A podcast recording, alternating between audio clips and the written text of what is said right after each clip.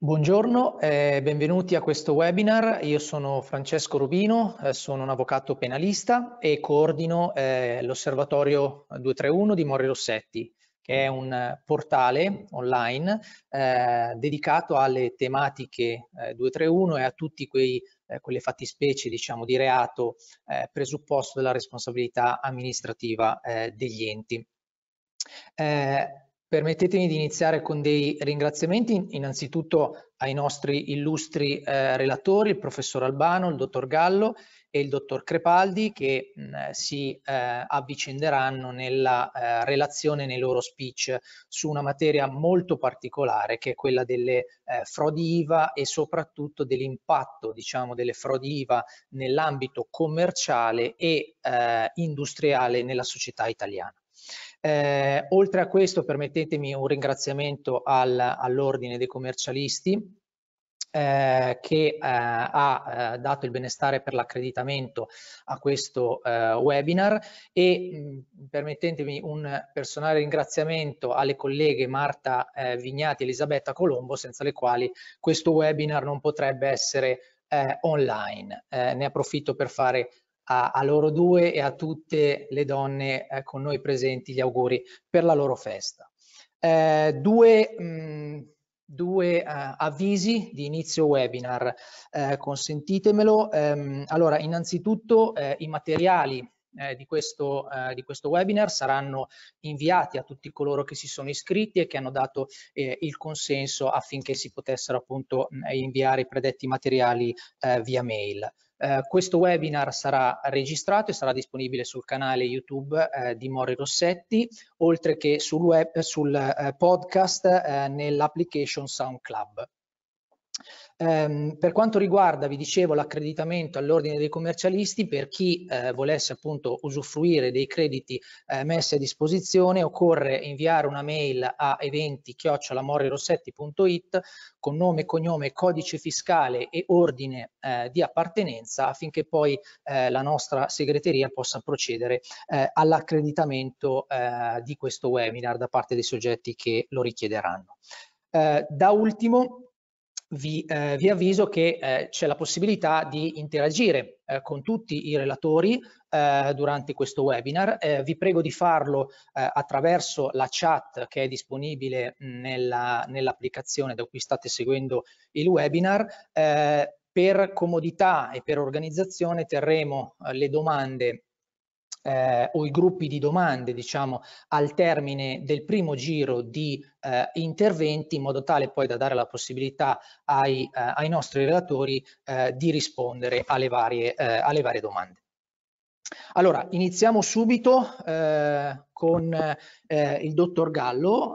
Il dottor Graziano Gallo è eh, stato ufficiale superiore della Guardia di Finanza e dirigente centrale dell'Agenzia delle Entrate. Lo ringrazio eh, della sua presenza, oltre che essere un collega, un collaboratore del nostro studio, ehm, a lui il primo eh, focus diciamo sul, eh, sul, tema. In particolare a lui chiediamo di ehm, renderci un po' concreto eh, il tema delle frodi IVA, così come eh, le eh, autorità, in particolare eh, l'UIF, ha potuto eh, sintetizzare e schematizzare attraverso la, com la comunicazione UIF eh, di novembre. Nel, in particolare eh, mi piacerebbe, ci piacerebbe che il dottor Gallo ci eh, diciamo, desse un quadro principale di quelli che possono essere eh, gli indicatori principali affinché eh, una società più o meno strutturata possa ehm, diciamo, intercettare delle anomalie. Noi sappiamo che eh, molto spesso nella realtà commerciale e industriale ehm, eh, le società si trovano incagliate, coinvolte in sistemi di frode eh, molto spesso con eh, una non consapevolezza diciamo di essere inserite in questo meccanismo e dall'altra parte una difficoltà di provare eh, la, la, loro diciamo inconsapevole inclusione all'interno di questo meccanismo. Ecco che questo però da una parte non può essere considerata una scusante, come ci diranno bene poi il eh, dottor Crepaldi e il professor Albano, dal punto di vista diciamo poi eh, giuridico. E quindi che cosa può fare una società per evitare o per neutralizzare quantomeno questo rischio? La parola al dottor Gallo, grazie. Grazie Francesco. e spero eh, di poter adesso diciamo, seguire le tue indicazioni attraverso la presentazione che vado ad offrire a tutti i partecipanti. Allora, vediamo se riusciamo.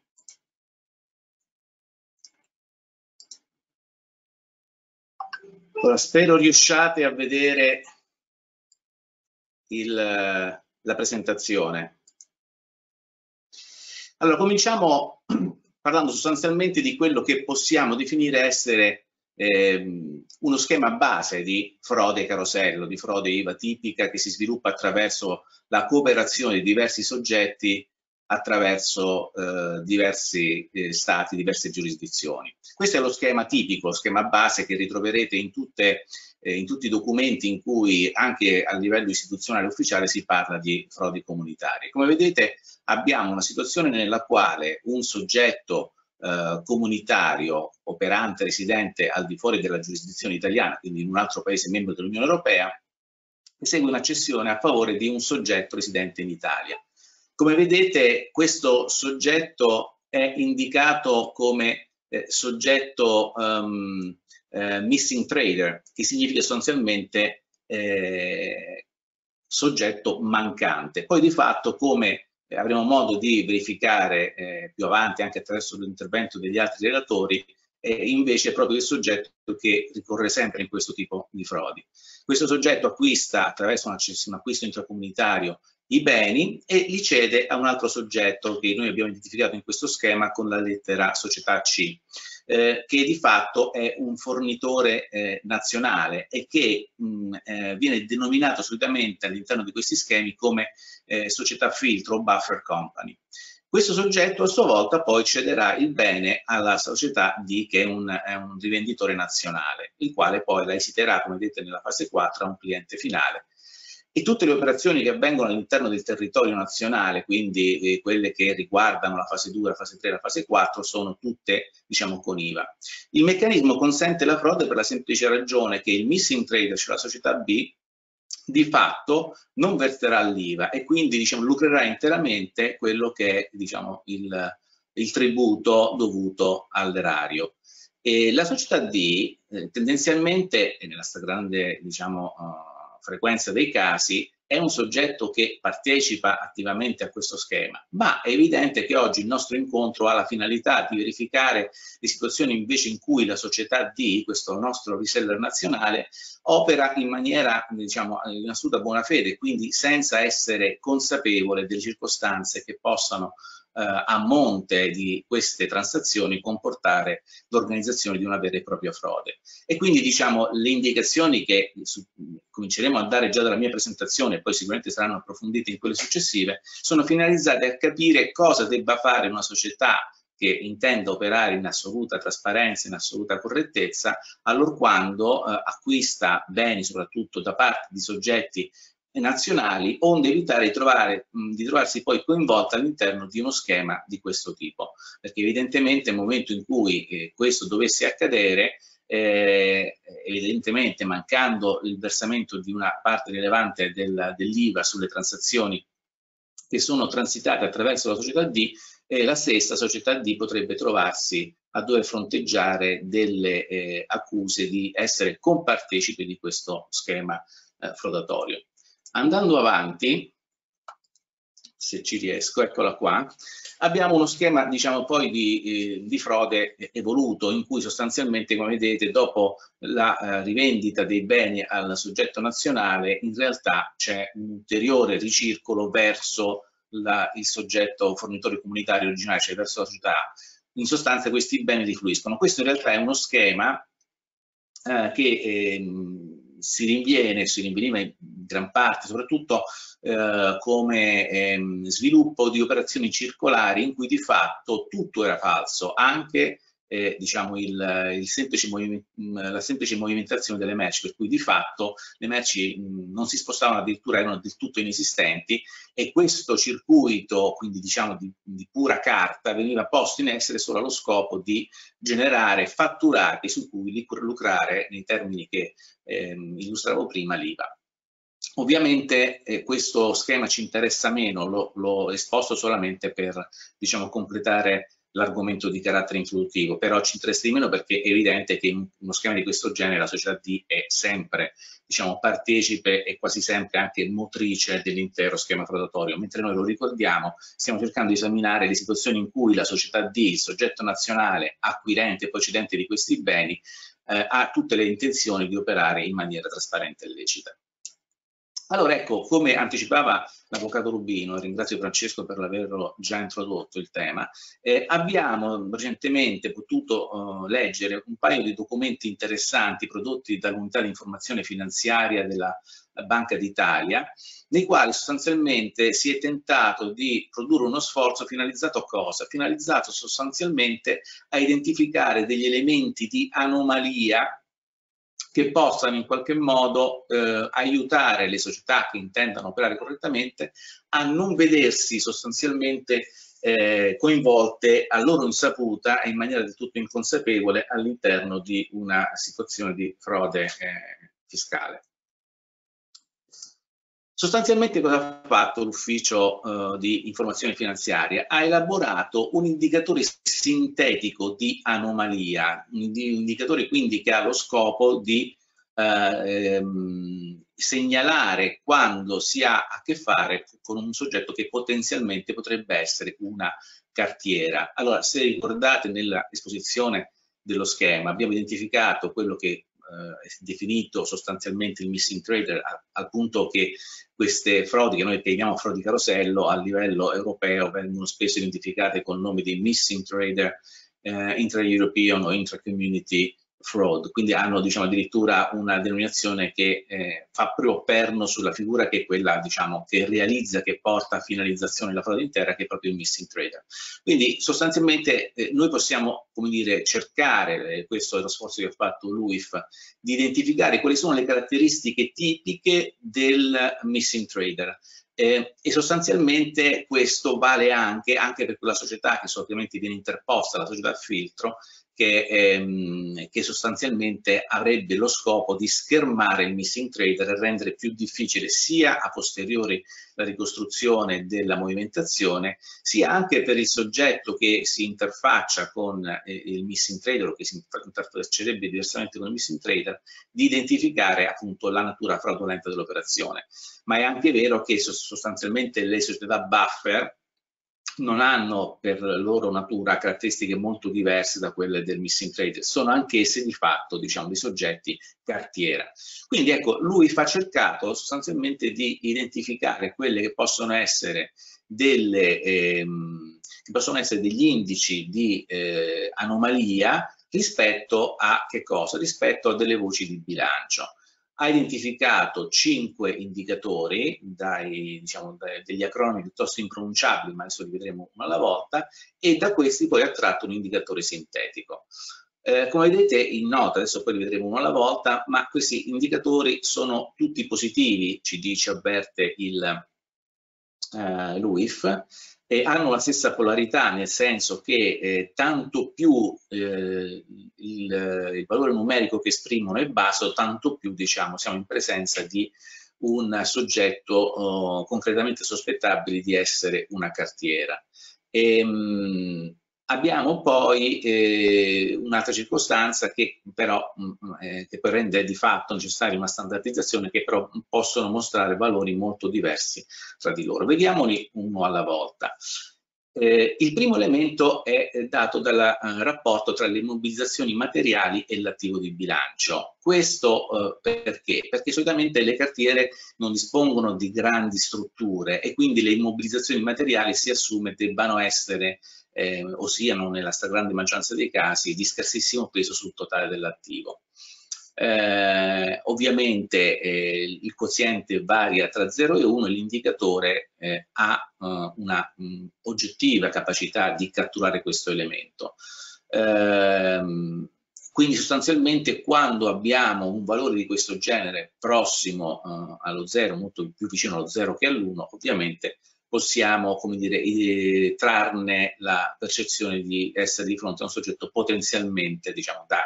da prendere con le molle, per così dire. Um, ovviamente eh, stiamo parlando di eh, tutta una serie di indicatori che si possono eh, esaminare attraverso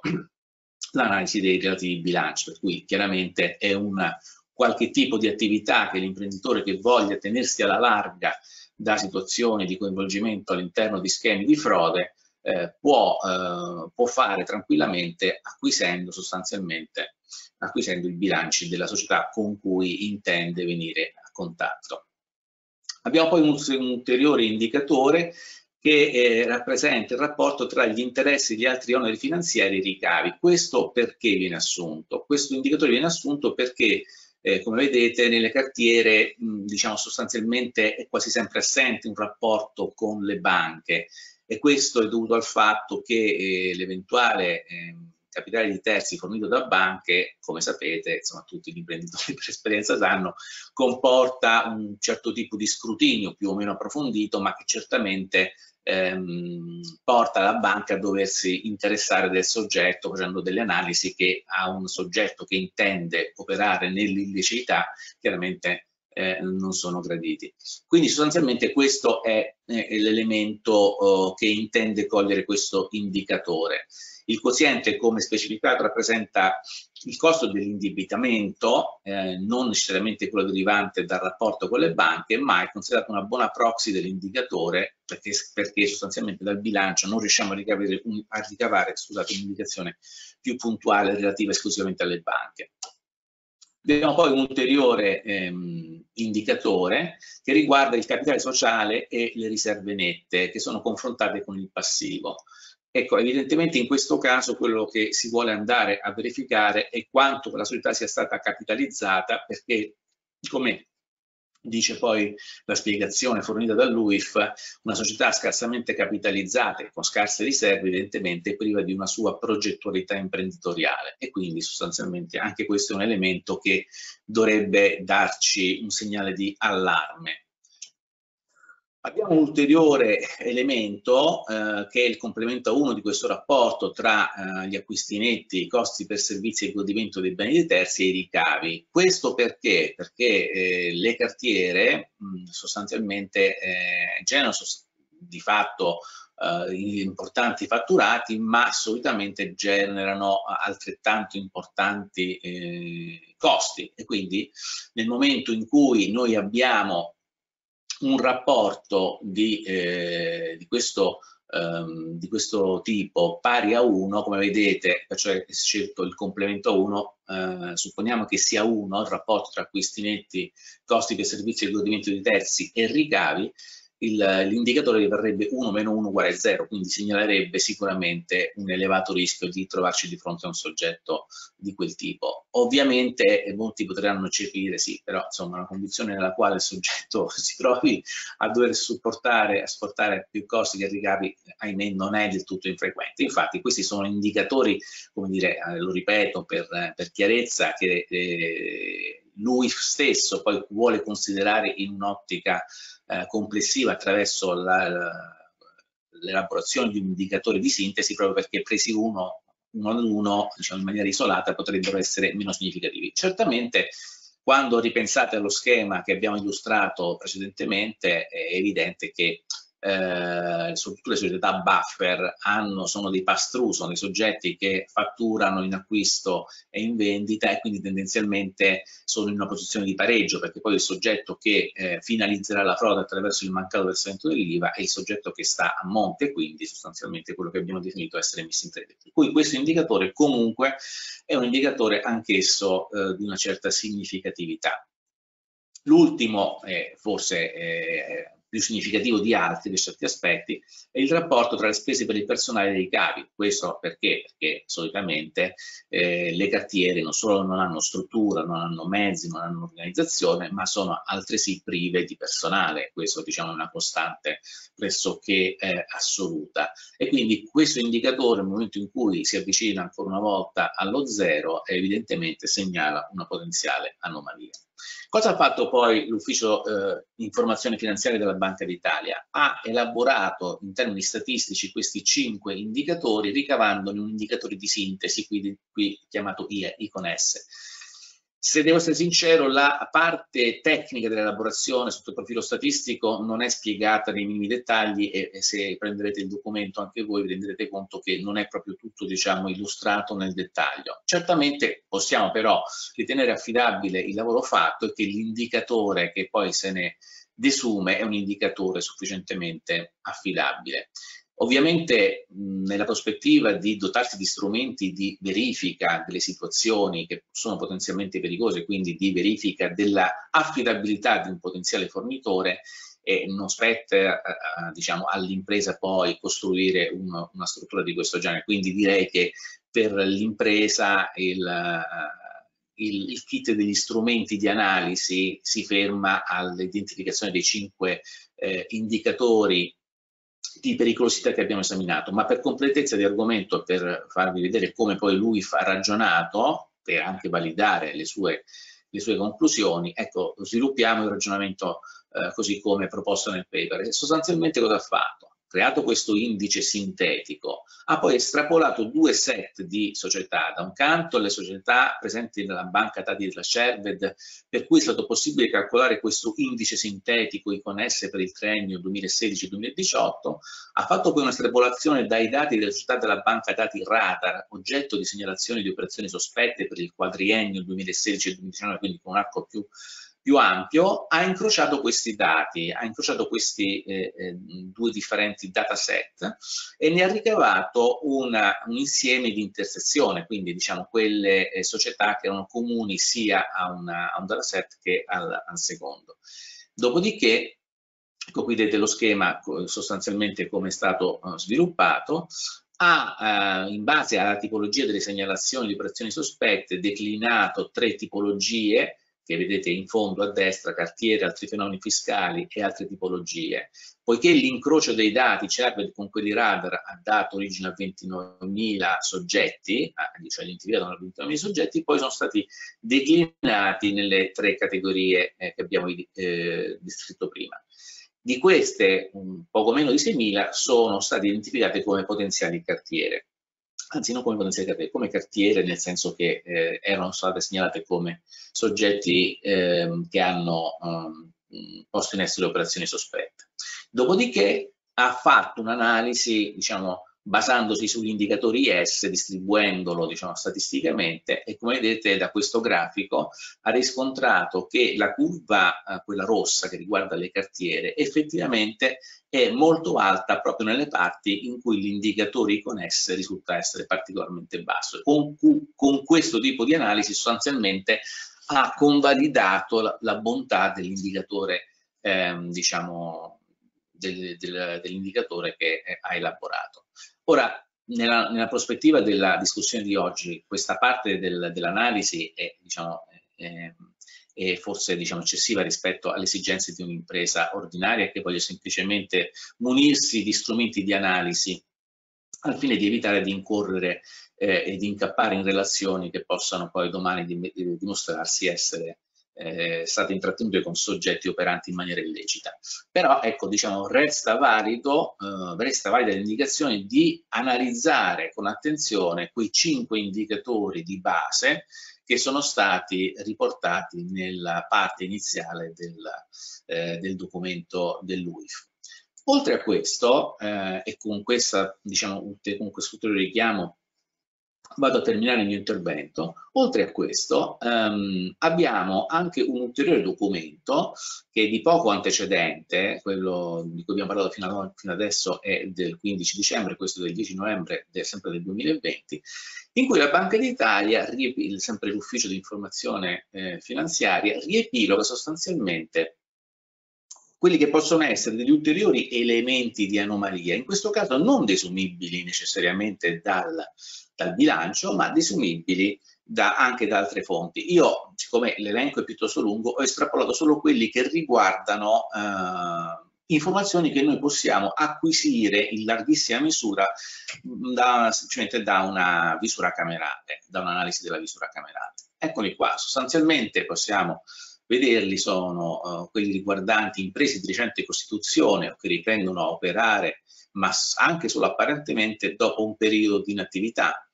Imprese con forme giuridiche caratterizzate da flessibilità e semplicità, come sono tipicamente l'SRL, che poi anche nell'analisi del, dell'unità di informazioni finanziarie rappresentano una parte significativa di quelle, eh, dire, a più alto livello di eh, allarme.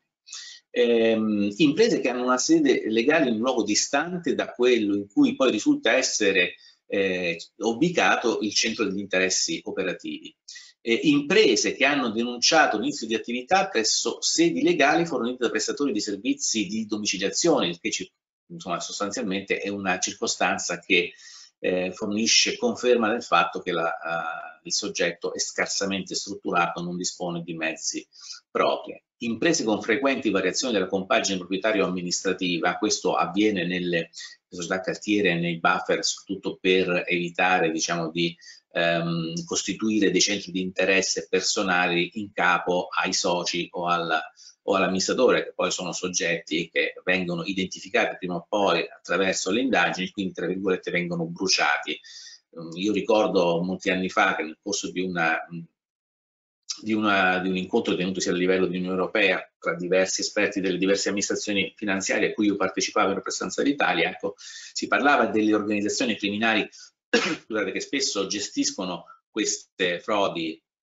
che valgono peraltro secondo stime abbastanza accreditate circa 60 miliardi di euro all'anno a livello europeo. Ecco, questi soggetti eh, appunto fanno parte di organizzazioni criminali che li spostano, il greco va in, eh, in Italia, l'italiano va in Bulgaria e così via. Però una volta che sono poi identificati attraverso delle indagini compiute dalle amministrazioni finanziarie e dalla, dalle magistrature competenti, ovviamente non sono più spendibili. Quindi a volte capita che debbano essere ruotati anche abbastanza velocemente, sia gli amministratori che i soci. Eh, imprese con legali rappresentanti, appunto soci, che sotto il profilo soggettivo o per un'assenza di conoscenze specifiche eh, sull'attività imprenditoriale non sembrano rispondere alla figura tipica appunto del socio o dell'amministratore di imprese, quindi appaiono essere dei eh, meri prestanome. Ecco, diciamo, queste sono degli, delle indicazioni di carattere soggettivo ulteriori rispetto a quelle desumibili dai dati di bilancio, ma sono altrettanto importanti e sono alla portata di chi volesse effettivamente andare a verificare la, um, la bontà del soggetto uh, con cui intende porre in essere operazioni. Aggiungo scusate, un ultimo elemento che peraltro come tutti quelli che ho citato fino adesso sarà poi ripreso con maggiori approfondimenti con riferimenti alla giurisprudenza, alla dottrina dai relatori che seguiranno il mio intervento. Ecco, un ulteriore elemento è quello riguardante i, i prezzi. Solitamente eh, quello che accade che può accadere è che eh, poiché si lucra l'IVA a monte, il soggetto che si propone come offerente, come fornitore di determinati beni, può praticare dei, dei prezzi inferiori alla concorrenza e quindi bisogna stare attenti ecco, a, verificare che i prezzi a cui eh, certe merci vengono fornite da potenziali fornitori non sia troppo lontano dai prezzi di mercato, diversamente diciamo, questo è un ulteriore indicatore della potenzialità di una frode all'interno della quale si rischia di essere coinvolti. Anche il legislatore nazionale peraltro ha diciamo, identificato in maniera specifica questo elemento e eh, ha creato anche un meccanismo di responsabilità solidale finiva nell'articolo 60 bis del DPR 633 per cui con riferimento a certi eh, ambiti nel momento in cui l'imprenditore non si fa um, parte diligente nel verificare la corrispondenza dei prezzi praticati a livelli di valore normale quindi di prezzo di mercato può incorrere a prescindere da qualsiasi, da qualsiasi ulteriore considerazione di tipo penalistico, comunque in una responsabilità, in una responsabilità solidaria di tipo amministrativo per l'imposta evasa. Io qui mi taccio, ehm, vi ringrazio dell'attenzione e passo senz'altro eh, la parola per il momento a Francesco per la presentazione della successiva relazione. Grazie a tutti. Bene, ringrazio il dottor Gallo per la puntuale, secondo me molto interessante eh, esposizione. Eh, io introduco ehm, la relazione del dottor Crepaldi che è GIP a, eh, a Milano eh, con questa, mh, con questa puntualizzazione. Allora, la relazione sull'economia non osservata e l'evasione fiscale contributiva del 2019 ci dà un dato, e cioè che nel triennio 2014-2016 eh, il gap di evasione dovuto alle frodi eh, fiscale sarebbe circa di 109 miliardi. Eh, ora, al di là della correttezza o meno del, del, dato che mi interessa fino a un certo punto, un, un, un elemento si trae con abbastanza chiarezza, cioè il fatto che eh, il fenomeno del, dell'evasione, soprattutto in questi meccanismi più o meno strutturati di frode, è sicuramente molto diffuso e molto allargato e soprattutto ha ad oggetto beni di consumo non solo specifici, cioè non solo di eh, società che li trattano e li commercializzano. Mi viene in mente eh, i servizi di pulizie, mi vengono in mente eh, l'attività di fornitura di gasolio per determinate strutture che ne hanno bisogno eh, in abbondanza. Ecco che quindi diciamo tantissime realtà sono eh, potenzialmente, eh, possono essere potenzialmente coinvolte in un sistema di frode carosello. Quello che non si può fare, lo abbiamo ormai capito da anni, è disinteressarsene, cioè una società non può dire eh, riprendendo quello che diceva da ultimo il dottor Gallo, il prezzo mi è estremamente favorevole perché è il più basso di mercato, a me non interessa chi mi sta fornendo servizio, lo percepisco in modo tale da abbassarne i costi. Non può più farlo. Qualche anno fa in una relazione sui sistemi di frode il procuratore di Milano il dottor Greco eh, dava questa definizione che mi era piaciuta molto, e cioè il fatto che eh, le, le, società, le, le compagnie italiane sono un primo presidio di legalità all'interno del sistema economico e finanziario italiano. Eh, sono d'accordo, quello che mi chiedo è fino a che punto però, cioè fino a che punto una società può essere filtro di questo tipo di sistemi, fino a che punto si deve spingere la, la, la, sua analisi, che evidentemente non può essere, mi permetto di essere un po' provocatorio, non può essere approfondita e tale come potrebbe essere quella della, della Guardia di Finanza o di, o di co coloro che diciamo delle autorità fiscali che eh, quando svolgono gli accertamenti. Ecco, quindi eh, in, introducendo il, il, suo, il, suo, speech vorrei, vorrei dire questo, cioè eh, come può ritenersi indenne, mantenersi indenne una società, una compagnia e soprattutto il legale rappresentante, visto che solitamente lui poi ha sede sul banco degli imputati, rispetto alla sua inconsapevolezza nel, nell'essere coinvolto nei sistemi di frode. Allora, vi, vi ringrazio per, per l'invito. Innanzitutto vediamo se riesco a condividere sì, lo, voi la vedete, vero? Perché io ho smesso di vedermi, ma questo se poco importa. Um, sì, vediamo tutto. Perfetto. Um, dicevo, ringrazio gli organizzatori del, dell'invito, che è sempre gradito perché obbliga me a fare delle riflessioni ad alta voce, sono sempre meglio, meglio che farle tra sé e sé, e, eh, e poi ho imparato qualcosa effettivamente quella dell'indicatore sintetico è un, un aspetto molto interessante perché consente una rilevazione abbastanza oggettiva, diciamo così, sotto il profilo della colpa d'organizzazione, mi viene in mente, ehm, il, eh, il, fornitore fraudolento, diciamo. E prima di appunto continuare eh, nella mia relazione, che eh, spero risponderà alla domanda che eh, mi ha appena fatto eh, la, il, il, diciamo così, il moderatore,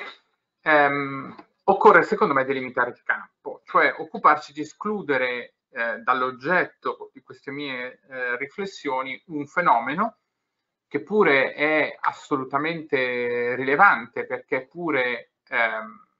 comporta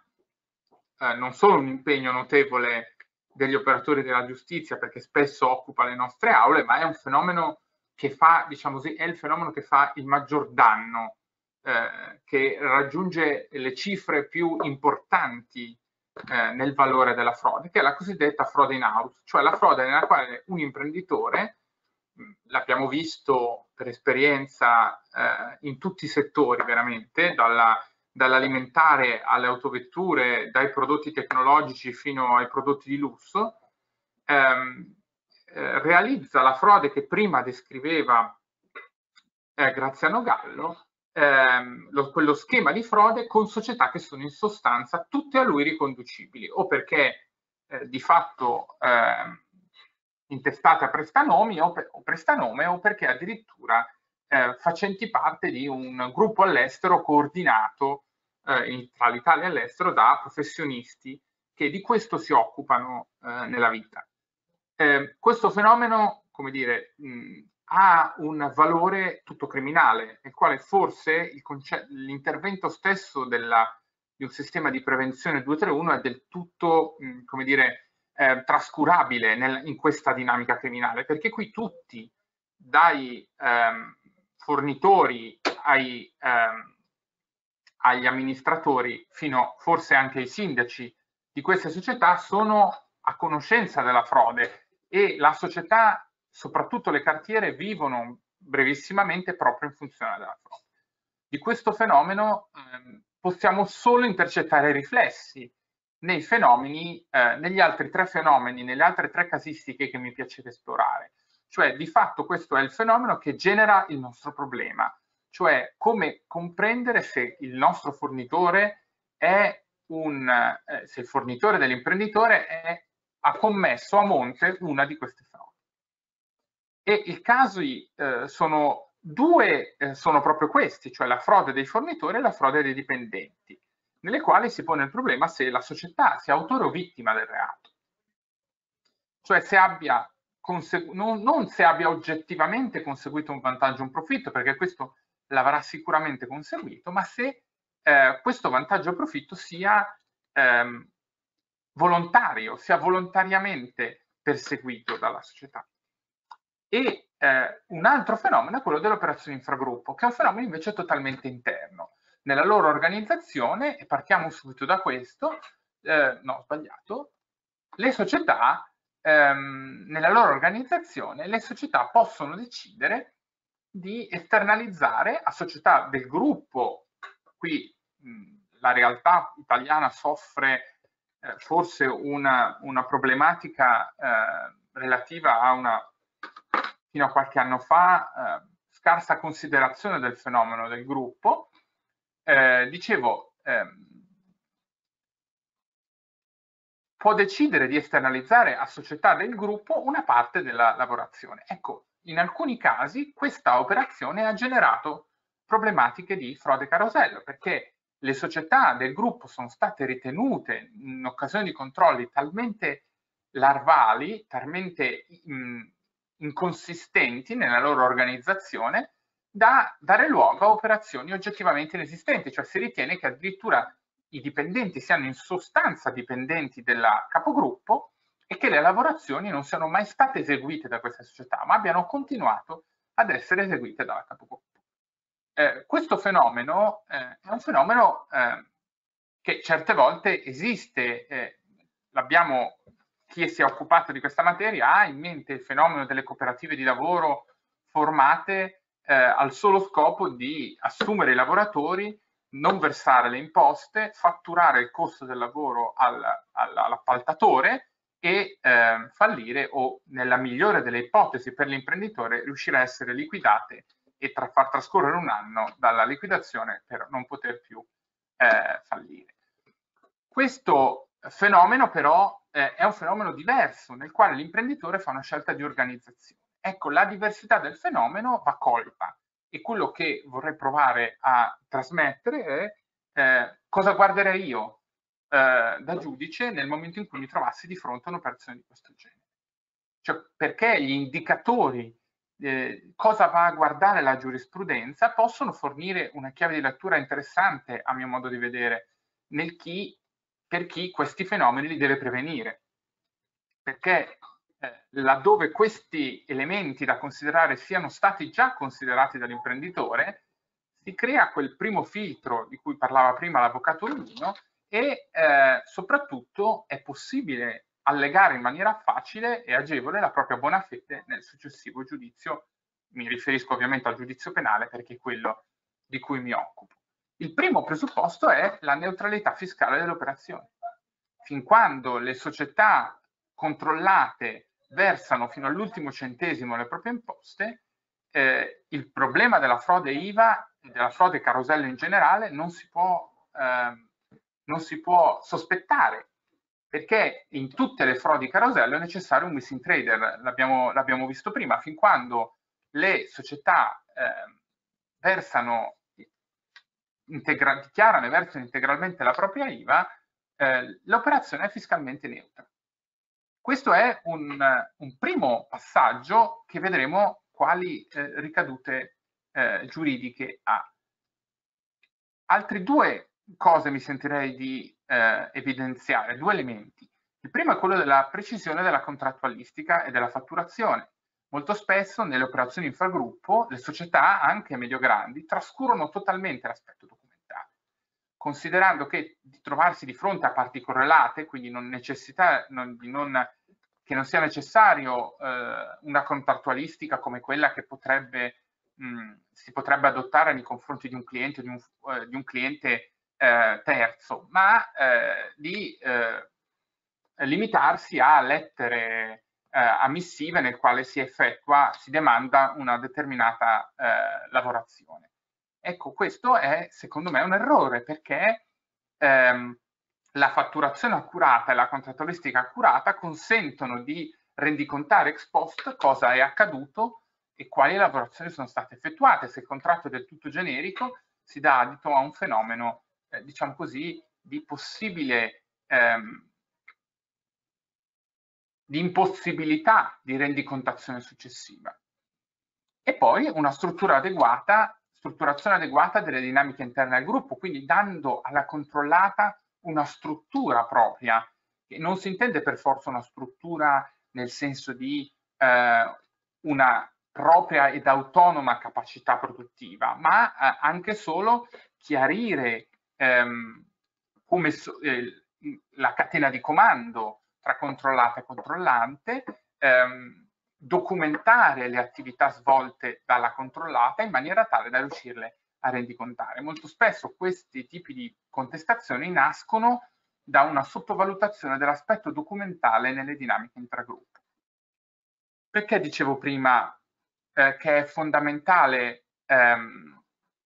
che è fondamentale considerare la neutralità fiscale, perché in questo caso secondo me si può dubitare della sussistenza in radice della possibilità di contestare l'articolo 2, perché l'articolo 2 è una norma che pur non facendo riferimento espresso al momento evasivo, è una delle poche fattispecie, a parte il 10 e l'11, che sono fattispecie ostative all'accertamento e alla riscossione, che poco c'entrano con i reati dichiarativi di cui ci stiamo occupando, è, uno, è l'unico reato dichiarativo che non ha eh, un momento evasivo all'interno della fattispecie oggettiva. L'evasione è solo il fine dell'agente, è dolo specifico. Ed allora, eh, le, diciamo così, la neutralità fiscale si attaglia diversamente rispetto a quanto avverrebbe in un articolo 3 o in un articolo 4. Perché? Perché opera sul piano oggettivo solo come riflesso del, del dolo specifico non si può affermare il dolo di evadere le imposte in tanto in quanto l'operazione nel suo complesso non sia concretamente idonea a determinare l'evasione di un'imposta. Quindi eh, nel caso in cui e quindi il soggetto agisca per una finalità extrafiscale, nel nostro caso di specie, ad esempio, perché l'esternalizzazione risponde a esigenze organizzative o a esigenze di flussi di cassa o esigenze di finanziamento da parte delle banche eh, che preferiscono un'operazione strutturata in un altro modo, suddividendo il rischio ehm, tra, vari, tra, vari, soggetti. Ecco, in questo eh, si può forse ricavare una indicazione nella giurisprudenza che fa riferimento alle finalità extrafiscali. Eh, noi ci siamo, per esempio a me è capitato un caso forse un po' limite, eh, nel quale eh, la contestazione riguardava una sola fattura per un IVA di 3.000 euro eh, a fronte per una società multinazionale che versava ogni anno circa 120 milioni di IVA. Ecco, questo è un caso eh, che personalmente la caratteristica del giudice del dibattimento è che non conosce niente degli atti prima di cominciare l'esame del primo testimone e a, mi ricordo ancora che all'ufficiale della Guardia di Finanza chiesi, ma scusate, avete considerato che 3.000 euro per una società che versa 120 milioni di IVA non sono un'evasione fiscale, sono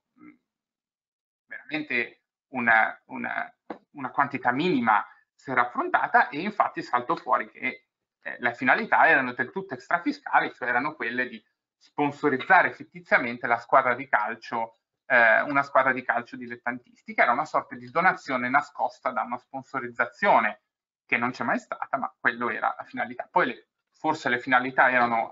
altrove illecite, ma su questo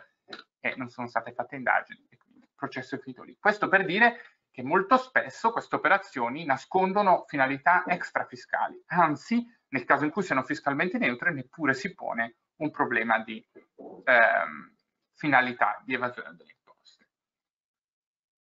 Veniamo agli altri due casi, che sono quella della frode del fornitore o della frode del proprio dipendente.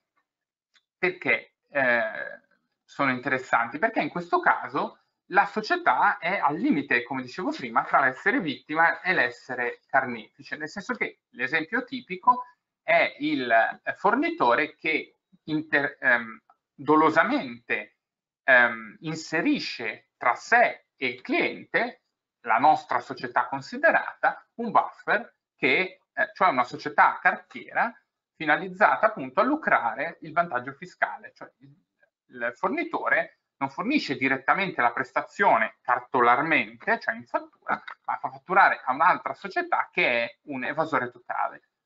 La, eh, diceva prima il dottor Gallo, come ce ne accorgiamo? Eh, ebbene, al, al, di là di quegli indicatori ci sono anche degli indicatori che sono molto elaborati, che evidentemente presuppongono una strutturazione della società in modo da profilare almeno i maggiori fornitori, evidentemente, ci sono però degli elementi che sono anche piuttosto semplici e che possono essere utilizzati anche in società che magari non si possono permettere dal punto di vista del loro flusso del lavorativo una simile profilazione. Molti, in molti casi eh, è palese la non corrispondenza tra la con controparte contrattuale e chi mette la fattura. Cioè io ho ricevuto mail,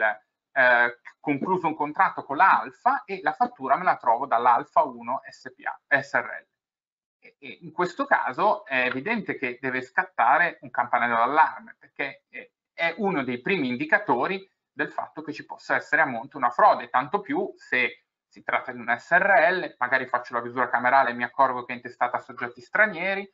magari mi accorgo che eh, ha capitale sociale minimo, che non presenta bilanci, che non ha dipendenti e quindi che ha la struttura della cartiera.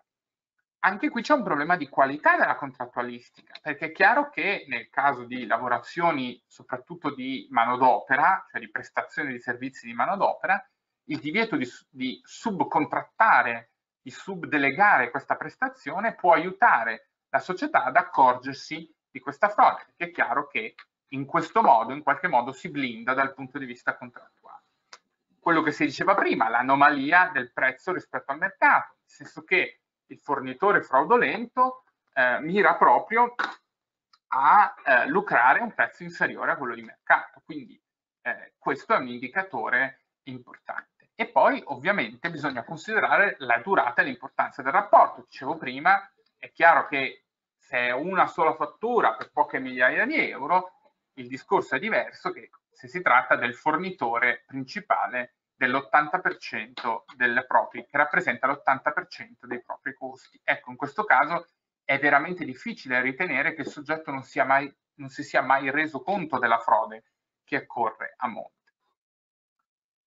Eh, lo stesso avviene, eh, più o meno gli stessi parametri devono essere considerati quando si va a vedere, eh, si va ad analizzare la frode eh, dei dipendenti. Perché? Perché in questo caso eh, la mh, questione riguarda il dipendente infedele dell'ufficio acquisto e dell'ufficio vendite che si accorda con il fornitore e in qualche modo interpone un buffer che va a loro esclusivo vantaggio, cioè lucrano una differenza del prezzo, ehm, ovviamente guardandosi bene tanto che ci sono dal versare l'IVA all'erario, eh, anche perché se no pregiudicherebbero la propria redditività e, eh, e soprattutto renderebbero evidente la frode. E quindi in, anche in questo caso eh,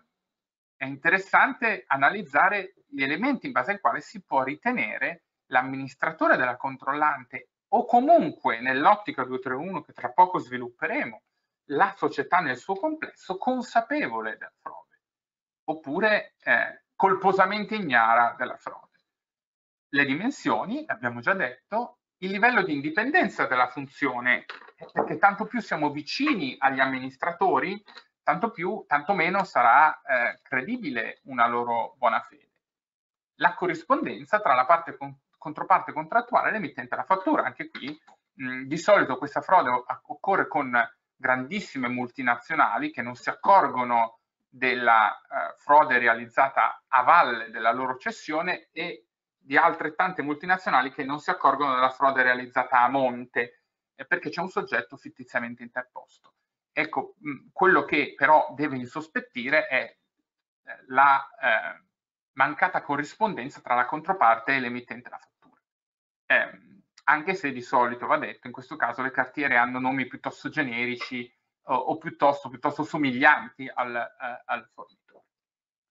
Qui la questione giuridica non è evidentemente oggettiva, perché qui la frode si realizza e c'è poco da dire sulla inesistenza quantomeno soggettiva delle prestazioni, ma il problema si pone a livello di elemento soggettivo. Cioè eh, si pone, mh, mm,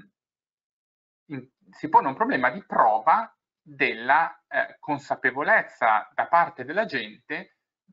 della gente, quindi di colui che ha fatto la dichiarazione, ha presentato la dichiarazione, dell'esistenza, eh, del, della inesistenza soggettivo-oggettiva delle prestazioni e quindi la volontà di utilizzarle e di determinare l'evasione delle imposte. Il problema in realtà è duplice. Questa, eh, perché la soluzione è ricercata necessariamente nel, eh, nel dolo eventuale, come dimensione minima del dolo,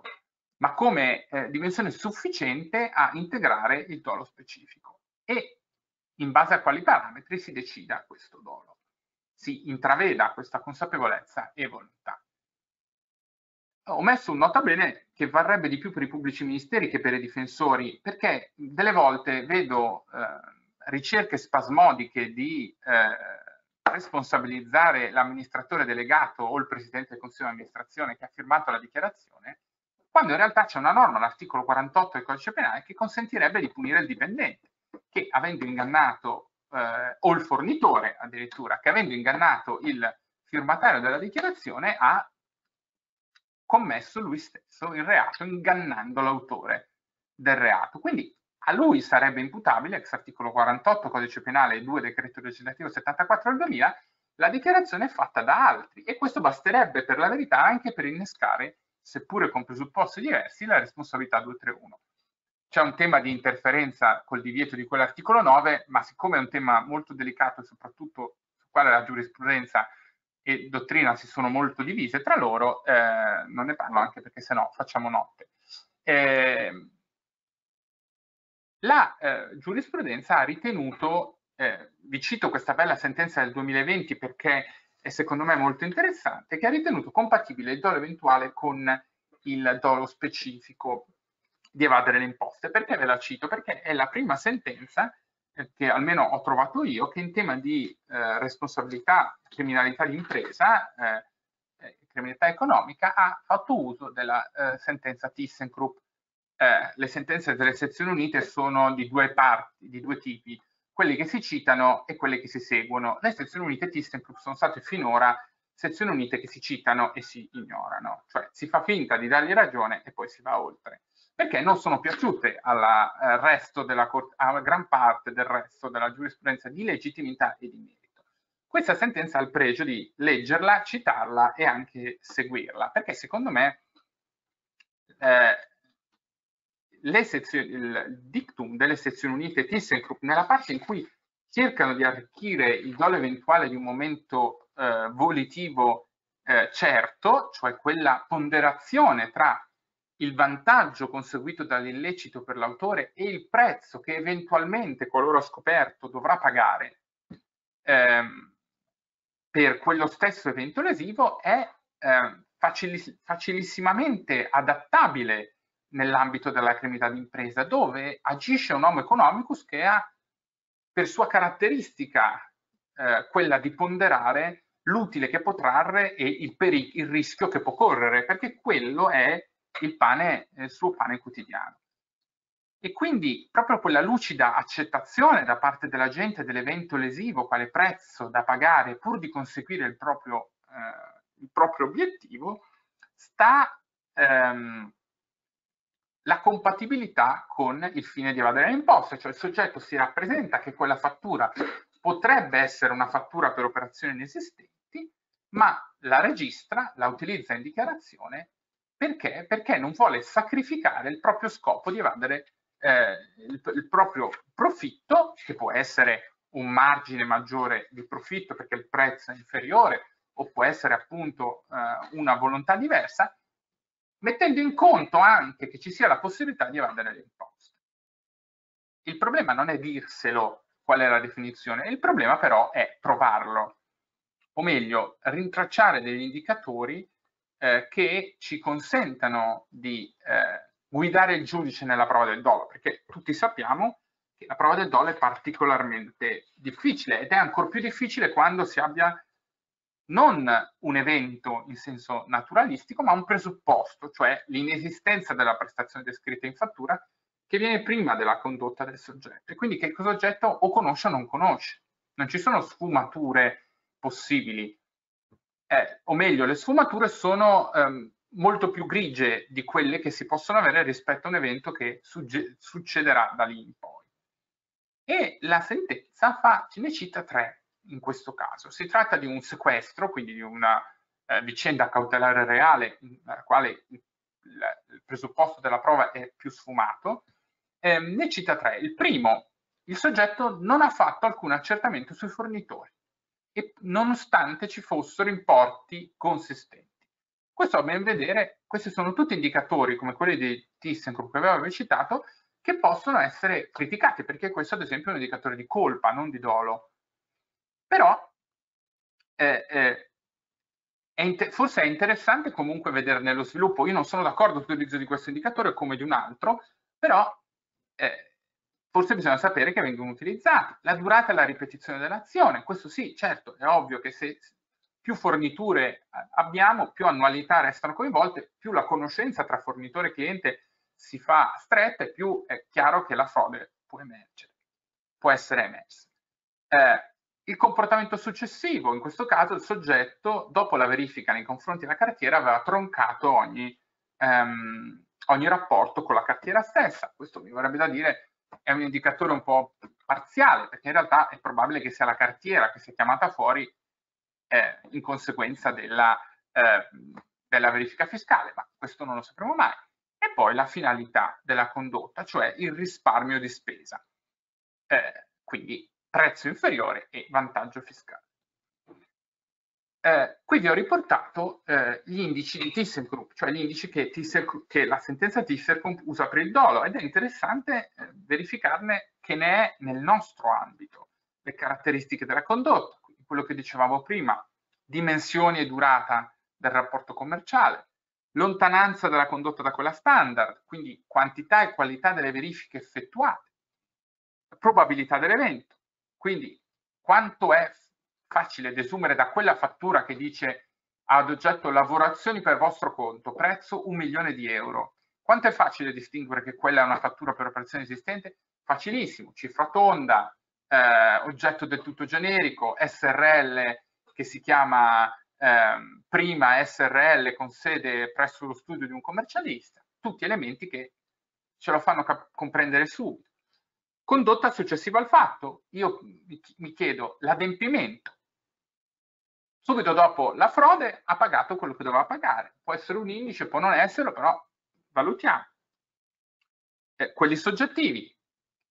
l'imputato, l'amministratore è l'imprenditore che fa l'artigiano, diciamo, poi nella dimensione dell'impresa italiana è spesso così, cioè è quello operativo o è un commercialista eh, o è un professionista che quindi è, ha un livello di conoscenza più alto di questi fenomeni.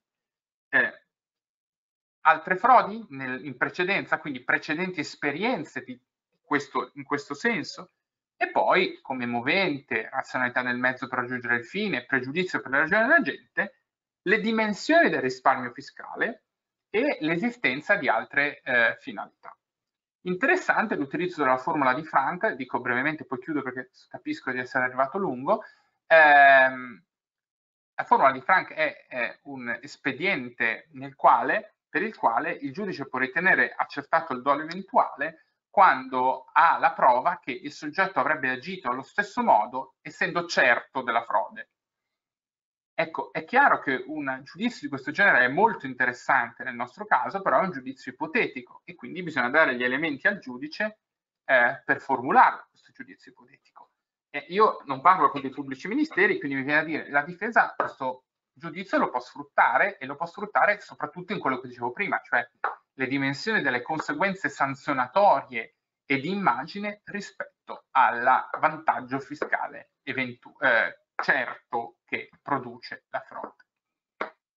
Tutto questo però, cioè gli indici che servono a provare il dolo, assumono una connotazione diversa all'indomani del decreto fiscale che ha introdotto la responsabilità dell'ente per i delitti tributari di quegli articoli 2 e 8.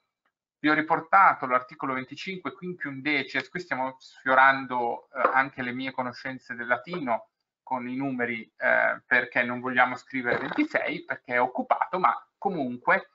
eh, siamo a quinque decies, che credo voglia dire 15, ma non sono sicuro, ehm, e eh, ve l'ho riportato non per pedanteria, ma perché riporta le eh, sanzioni interdittive che sono il vero spauracchio per l'ente, perché in questa ipotesi, quando ci sia un profitto di rilevante entità, all'ente possono essere applicate il divieto di contrattare con la pubblica amministrazione, l'esclusione da agevolazioni e finanziamenti pubblici e il divieto di pubblicizzare beni o servizi che quindi possono paralizzare l'attività di qualsiasi ente, in qualsiasi settore. Eh, quali saranno le conseguenze? La prima conseguenza è che quegli elementi eh, che abbiamo visto prima per provare il dolo diventano elementi per valgono, vanno benissimo per valutare eh, l'organizzazione aziendale, la compliance, cioè che non è più dimostrazione della buona fede, ma è presupposto della responsabilità dell'ente o della prova eh, contraria a cui l'ente è chiamato per essere liberato. Certamente produrrà, lo possiamo pronosticare, una minore, una minore pressione sanzionatoria sulla persona fisica, nel senso che più facilmente i pubblici ministeri riterrà, si, si eh, decideranno ad archiviare la posizione della persona fisica perché in realtà nel, nell'ambito dei reati fiscali la persona fisica è sempre stata finora un obbligatorio ehm, presupposto per attaccare economicamente l'ente e quindi eh, con, con, dei sequestri, quindi eh, diciamo così, deve restare in piedi, se no casca tutto. Oggi eh, non casca più tutto perché eh, è possibile contestare la responsabilità 231 anche qualora ehm, non, non, ci sia la prova della persona fisica che ha commesso il reato oppure il reato sia stato commesso dal dipendente e non dall'amministratore. E poi potrebbe portare, forse qualche traccia ce n'è già per una rinversione delle sezioni unite, al superamento dei principi di Gubert, che tanto, hanno, eh, tanto sono stati criticati, perché è chiaro che la confisca per equivalente a questo punto si può fare a danno dell'ente e quindi a carico dell'ente, quindi della persona fisica forse ci disinteresseremo, almeno in questi fenomeni che non sono fenomeni integralmente criminali. E eh, l'ente potrebbe invece essere portato sulla base eh, per quanto riguarda il procedimento tributario a eh, concluderlo in maniera conciliativa proprio con lo spauracchio delle sanzioni, sanzioni interdittive 231. Perché dico questo? Perché eh, l'articolo 13, forse pensando a questa, a questa prospettiva, ha eh, esteso all'articolo, eh, il decreto fiscale ha esteso l'articolo 13, cioè l'estinzione del fatto per tempestivo pagamento, ehm, alla disciplina, ai reati di, eh, quell'articolo 2, quindi alle frodi fiscali di cui ci stiamo occupando. E resta però il problema che eh, l'articolo 8 eh, del decreto legislativo 231 esclude la rilevanza di questo effetto estintivo per l'ente, il che comporta che l'ente, all'ente non possono essere più applicate sanzioni interdittive, non può, può, essere, può evitare la confisca perché ha già pagato e può ehm, vedersi ridotta la sanzione pecuniaria, ma non uscirà a differenza della persona giuridica, eh, della persona fisica dal processo. E perché questa norma è rilevante? Perché questa norma è stata fortemente criticata dalla dottrina, c'è un bell'articolo del mio amico Alex Ingrassia su questo punto, cioè eh, qui si è data la possibilità di estinguere il reato a chi non ha i soldi, la persona fisica, e non a chi li ha, cioè la persona giuridica. L'ente ha molto meno interesse dell'imputato a estinguere il reato, cioè a pagare, ma è l'unica che è in grado normalmente di farlo, perché è l'unica che ha i fondi per farlo e che accetterebbe anche di indebitarsi per farlo, mentre la persona fisica non può. Ecco, sotto questo fenomeno, tutto quello che ci siamo detti forse rischia di crollare un pochino, perché è chiaro che se il diritto penale tributario ha una finalità riscossiva, questa norma eh, rischia di, questo disposto, questo combinato disposto delle due norme rischia di far crollare tutto eh, e bisognerebbe rivederlo sotto questo profilo. Eh, concludo qui, eh, le domande eh, magari mi sottopongo dopo alle domande. Molto bene, grazie dottor Crepaldi, è stato veramente molto utile, soprattutto per chi è penalista come me, ha fatto sorgere tutta una serie di, di domande e di considerazioni che poi avremo modo, speriamo oggi o, o più in là, di, mh, di, discutere. Allora io volo verso la, la, la, terza, la terza relazione. Il professor avvocato e amico Alessandro Albano ehm, che invece diciamo vista la responsabilità personale e, la responsabilità, e accenni anche, abbiamo visto, alla responsabilità eh, dell'ente ai sensi del, del decreto 231, eh, passiamo a un altro tipo di responsabilità che è quella eh, tributaria, che è quella solitamente che arriva eh, per prima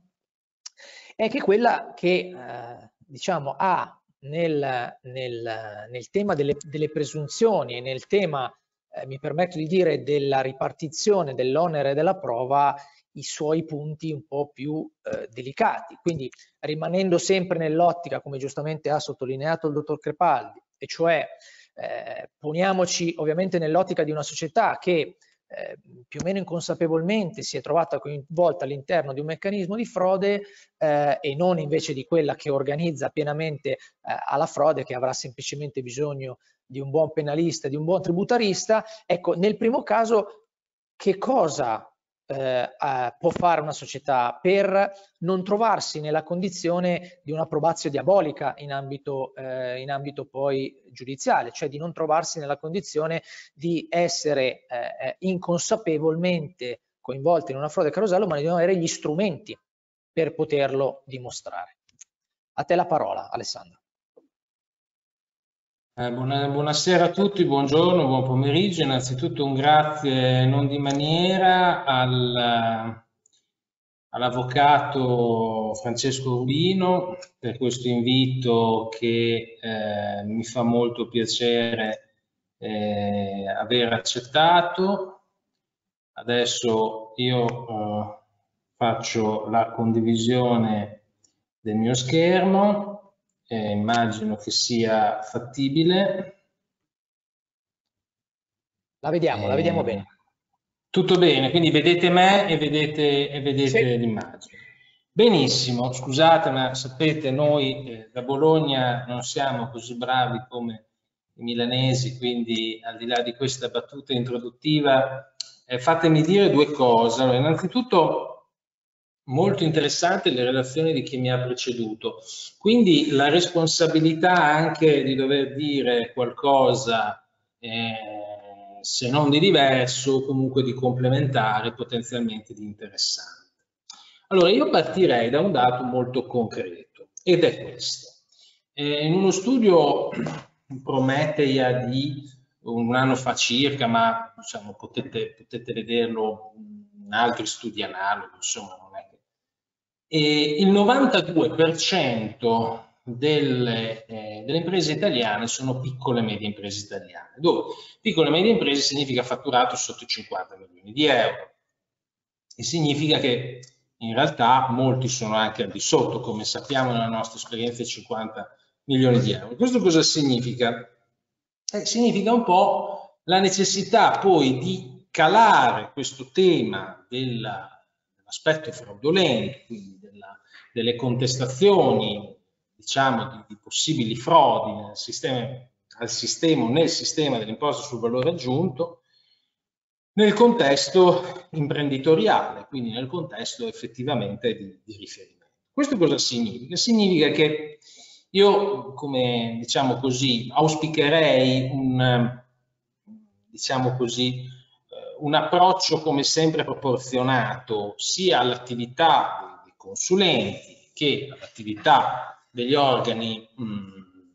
diciamo, eh, dell'amministrazione finanziaria e anche della magistratura, perché ad esempio anche l'esempio di cui mi, mi cita, ci citava prima il, il, il dottor Crepad sul processo, quindi comunque un lungo periodo di tempo fino al dibattimento, diciamo comunque fino a che non è arrivato sulle sue, eh, sulle sue, sulle sue scrivanie, quindi un tempo abbastanza lungo, per eh, una multinazionale a fronte di una fattura di 3.000 euro, ecco, insomma, magari cioè sono cose che nel contesto in cui viviamo forse sarebbe meglio diciamo, che non accadesse. Naturalmente questo significa, non significa dire che, diciamo così, c'è qualcuno che fa bene il suo lavoro e altri che non lo fanno bene. No, significa però sostanzialmente cercare di capire cosa significa, diciamo dal punto di vista poi sostanziale, un meccanismo fraudolento e in relazione a che cosa? Al soggetto che lo pone in essere. Nel senso che qua diciamo vesto un po' un attimo, poi dopo guardiamo sicuramente anche le slide su cui faremo una carrellata veloce, soprattutto ci concentreremo sul tema dell'onere probatorio e sul tema della responsabilità, eh, diciamo in generale di colui che è preposto, dirigente, responsabile, diciamo legale, oltre che legale rappresentante ovviamente all'interno di un'impresa. Però ecco, diciamo così, vorrei cercare un attimo di cogliere la vostra attenzione soprattutto sul, sul tema appunto dell'adeguatezza, no? che è già un tema che è stato, diciamo, che è emerso già nei, negli, negli interventi precedenti, dell'adeguatezza, che poi verrà richiamato abbondantemente da Francesco Rubino nel suo intervento, di che cosa? Degli assetti organizzativi, l'adeguatezza dell'organizzazione imprenditoriale. Ovviamente questa va valutata in concreto, no? valutata sulla base delle eh, circostanze appunto del caso concreto, ma soprattutto della struttura imprenditoriale. Cioè noi molto spesso, dico noi nel senso di professori, professionisti, nel senso che io poi di fatto faccio anche per buona parte del mio tempo il professionista in realtà, che cosa facciamo? Analizziamo situazioni, fattispecie, studiamo, vediamo giurisprudenza, poi però andiamo in azienda e l'azienda ci fa una domanda molto semplice all'imprenditore ci dice ma scusi avvocato, dottore, quel che è, ma io come faccio per essere tranquillo se viene una verifica fiscale? Cosa rischio in termini sanzionatori? Come mi posso difendere? A fronte di queste domande la risposta deve essere perlomeno orientata in senso logico e quindi dare risposte coerenti con la persona che ci abbiamo di fronte. Ovvio che se ho di fronte eh, Google piuttosto che Facebook, la risposta organizzativa è di un certo tipo. Se ho di fronte una qualunque realtà media italiana, che significa che avrà, se va bene, un responsabile amministrativo e due impiegati,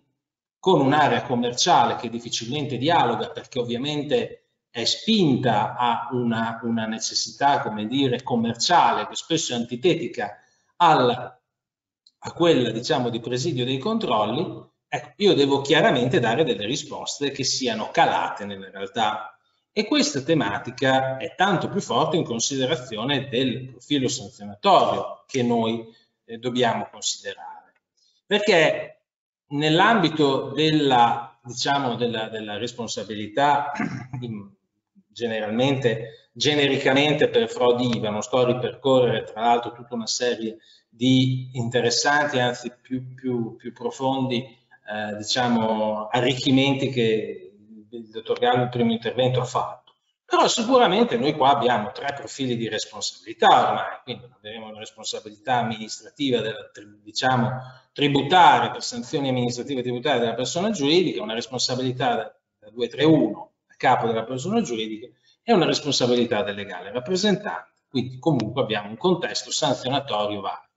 Oltretutto non nascondiamo il fatto che all'interno delle responsabilità per sanzioni amministrative il corredo sanzionatorio è abbastanza robusto. Oltre alle sanzioni, diciamo, di, puramente dichiarative, ci sono, c'è tutto il corredo delle norme richiamate 567 e 471 che sono propriamente legate agli aspetti documentali. Allora, fatemi fare una, proprio un minuto di, dire, di precisazione, eh, non voglio dire teorica, ma tecnica didattica, che molto spesso, diciamo così, sfugge. qual è l'aspetto fondamentale della frode IVA da capire? È uno, molto semplice. Dico così perché molto spesso i professori quando parlano di qualcosa eh, dice molto semplice, uno dice molto semplice, ma in realtà è, la, la, semplicità la difficoltà, è il diritto alla detrazione. Cioè nel momento in cui, e il, allora partiamo da un presupposto, il diritto alla detrazione è tale perché viene riconosciuto in sede comunitaria per l'imposta IVA, che è un'imposta armonizzata. Cosa significa? Che tutte le volte che ho, una pro, la, la, ho la prova della distorsione del mercato, quindi della libera concorrenza, perché l'imposta è posta a presidio della tutela della libera concorrenza del mercato nel contesto comunitario, allora posso perseguirla, posso sanzionarla anche pesantemente. Ma tutte le volte che questo non è adeguatamente provato, il diritto alla detrazione va tenuto intatto. Questo è un aspetto fondamentale perché in realtà è legato a uno dei profili su cui diffusamente si sono intrattenuti i miei precedenti relatori ed è legato alla consapevolezza e quindi alla partecipazione al meccanismo fraudolento. Questo è un aspetto innanzitutto difensivo molto forte, cioè capire che noi ci muoviamo in un contesto in cui la alterazione al sistema comune all'imposta sul valore aggiunto deve essere di tale intensità e di tale offensività quindi, da provocare una reazione molto forte, particolarmente afflittiva dell'ordinamento. Eh, quindi questo diciamo è un presupposto che secondo me bisogna sempre tenere presente nel momento in cui anche ci avviciniamo a questa tematica. Tant'è vero che la stessa Corte di Giustizia, devo dire, le, la circolare 1-2018 della Guardia di Finanza, ma poi c'è la circolare del 2020 sulla 231, cioè diciamo che ha poi parlato un po' di 231 nell'ambito della Guardia di Finanza, è molto precisa e molto dettagliata anche sugli schemi, sui meccanismi fraudolenti, sull'onere probatorio, per cui oggettivamente ormai è un dato acquisito, tutti coloro che si diciamo, si relazionano però con l'amministrazione finanziaria in sede di verifiche fiscali dovrebbero sempre tenere presenti questi, questi, questi aspetti. Io qua non vado, diciamo, questo è diciamo, nell'ambito dei compiti che, che, mi ero prefisso, mi ero segnato, eh, diciamo, c'è un po' un riepilogo di quello che significa poi, cosa ha significato, diciamo, l'introduzione delle sanzioni 231 ehm, eh, dei reati tributari. Ecco, mm, quello che vorrei dire, ci sono alcune fattispecie sintomatiche, chiaramente, dove naturalmente tutte le volte che non si paga l'IVA diciamo per effetto del meccanismo applicativo del tributo, quindi tipicamente nelle esportazioni, nelle cessioni intracomunitarie o in altre operazioni dove appunto c'è un meccanismo eh, diciamo uh, che prevede appunto la possibilità diciamo all'interno del meccanismo strutturale di non versamento dell'imposta, lì si annida il rischio di frode. Lì si annida il rischio di frode perché semplicemente si, eh, diciamo, abusa di uno strumento. Si abusa, ma si abusa in maniera o si distorce addirittura lo strumento. Ricordiamoci che anche tutti parlano di abuso del diritto, è stato introdotto il 10 bis, oh, l'abuso del diritto nasce da dove? Nasce dalla Corte di Giustizia punto di vista ovviamente di questa evoluzione degli ultimi 14 anni, ma su frodi, cioè non su frodi, scusate, su tematiche di imposta sul valore aggiunto. Quindi teniamo fermi alcuni piccoli punti fermi, diritto alla detrazione, distorsione del meccanismo fraudolento. L'esempio che più raffinato è stato prodotto chiaramente dal, dalla, mh, dal dottor Gallo riprende poi quello che ho scritto. Ma ecco, un, una cosa che mi piace ricordare, così diamo anche una pillola di concretezza a chi ci, chi chi ci segue. Attenzione che laddove eh, l'amministrazione finanziaria può, nel contesto comunitario, come fa a ridurre i margini di frodi? Beh, uno strumento abbastanza efficace è quello di scaricare sui commercialisti, sui professionisti, gli, quindi sul contribuente, degli oneri, degli oneri comunque delle formalità ulteriori, no? che poi sono fondamentali, la fatturazione elettronica, adesso c'è questo meccanismo per sostanzialmente di segnalazione preventiva di chi emette delle lettere di intento senza essere, senza essere titolato, che è un ulteriore strumento molto forte. No? Per cui cosa significa? Il diritto alla detrazione c'è, esiste, ma attenzione, tanto più esiste questo diritto alla detrazione, tanto più c'è elevato il rischio di commissione di frode al sistema comune delle imposte sul valore aggiunto, tanto più io, eh, diciamo, eh, Stato nazionale, anche sull'onda delle fonti comunitarie, posso, barra debbo, inserire dei profili formali formali, da cui però possono conseguire eh, diciamo, delle indagini successive delle, diciamo, del, del riscontro di violazioni sostanziali. Oltre al fatto che le violazioni formali comunque sono sanzionate a prescindere, ok? A meno che non siano meramente formali, diciamo che questo non è il caso. Quindi l'aspetto fondamentale qual è? L'aspetto fondamentale è quello di capire come posso io, come è distribuito l'onere probatorio, perché poi cosa succede? Arrivano i verificatori, arriva l'Agenzia delle Entrate, la Guardia di Finanza, compie tutto un lungo eh, diciamo, percorso di, di, di, verifica fiscale e naturalmente il punto fondamentale è capire no, qual è l'assetto a fronte del quale io diciamo, mi, mi trovo uh, onerato, io contribuente, di, una, di eh, un onere eh, della prova. Eh, l'ultima giurisprudenza della Corte di Cassazione, io vi ho richiamato alcune fattispecie, e eh, chiaramente afferma che bisogna che l'amministrazione finanziaria provi in qualche modo il vantaggio del contribuente a operare particolare il meccanismo fraudolento tramite intermediario anziché acquistare. Ecco, un aspetto fondamentale quello legato anche al meccanismo di cui si parlava prima,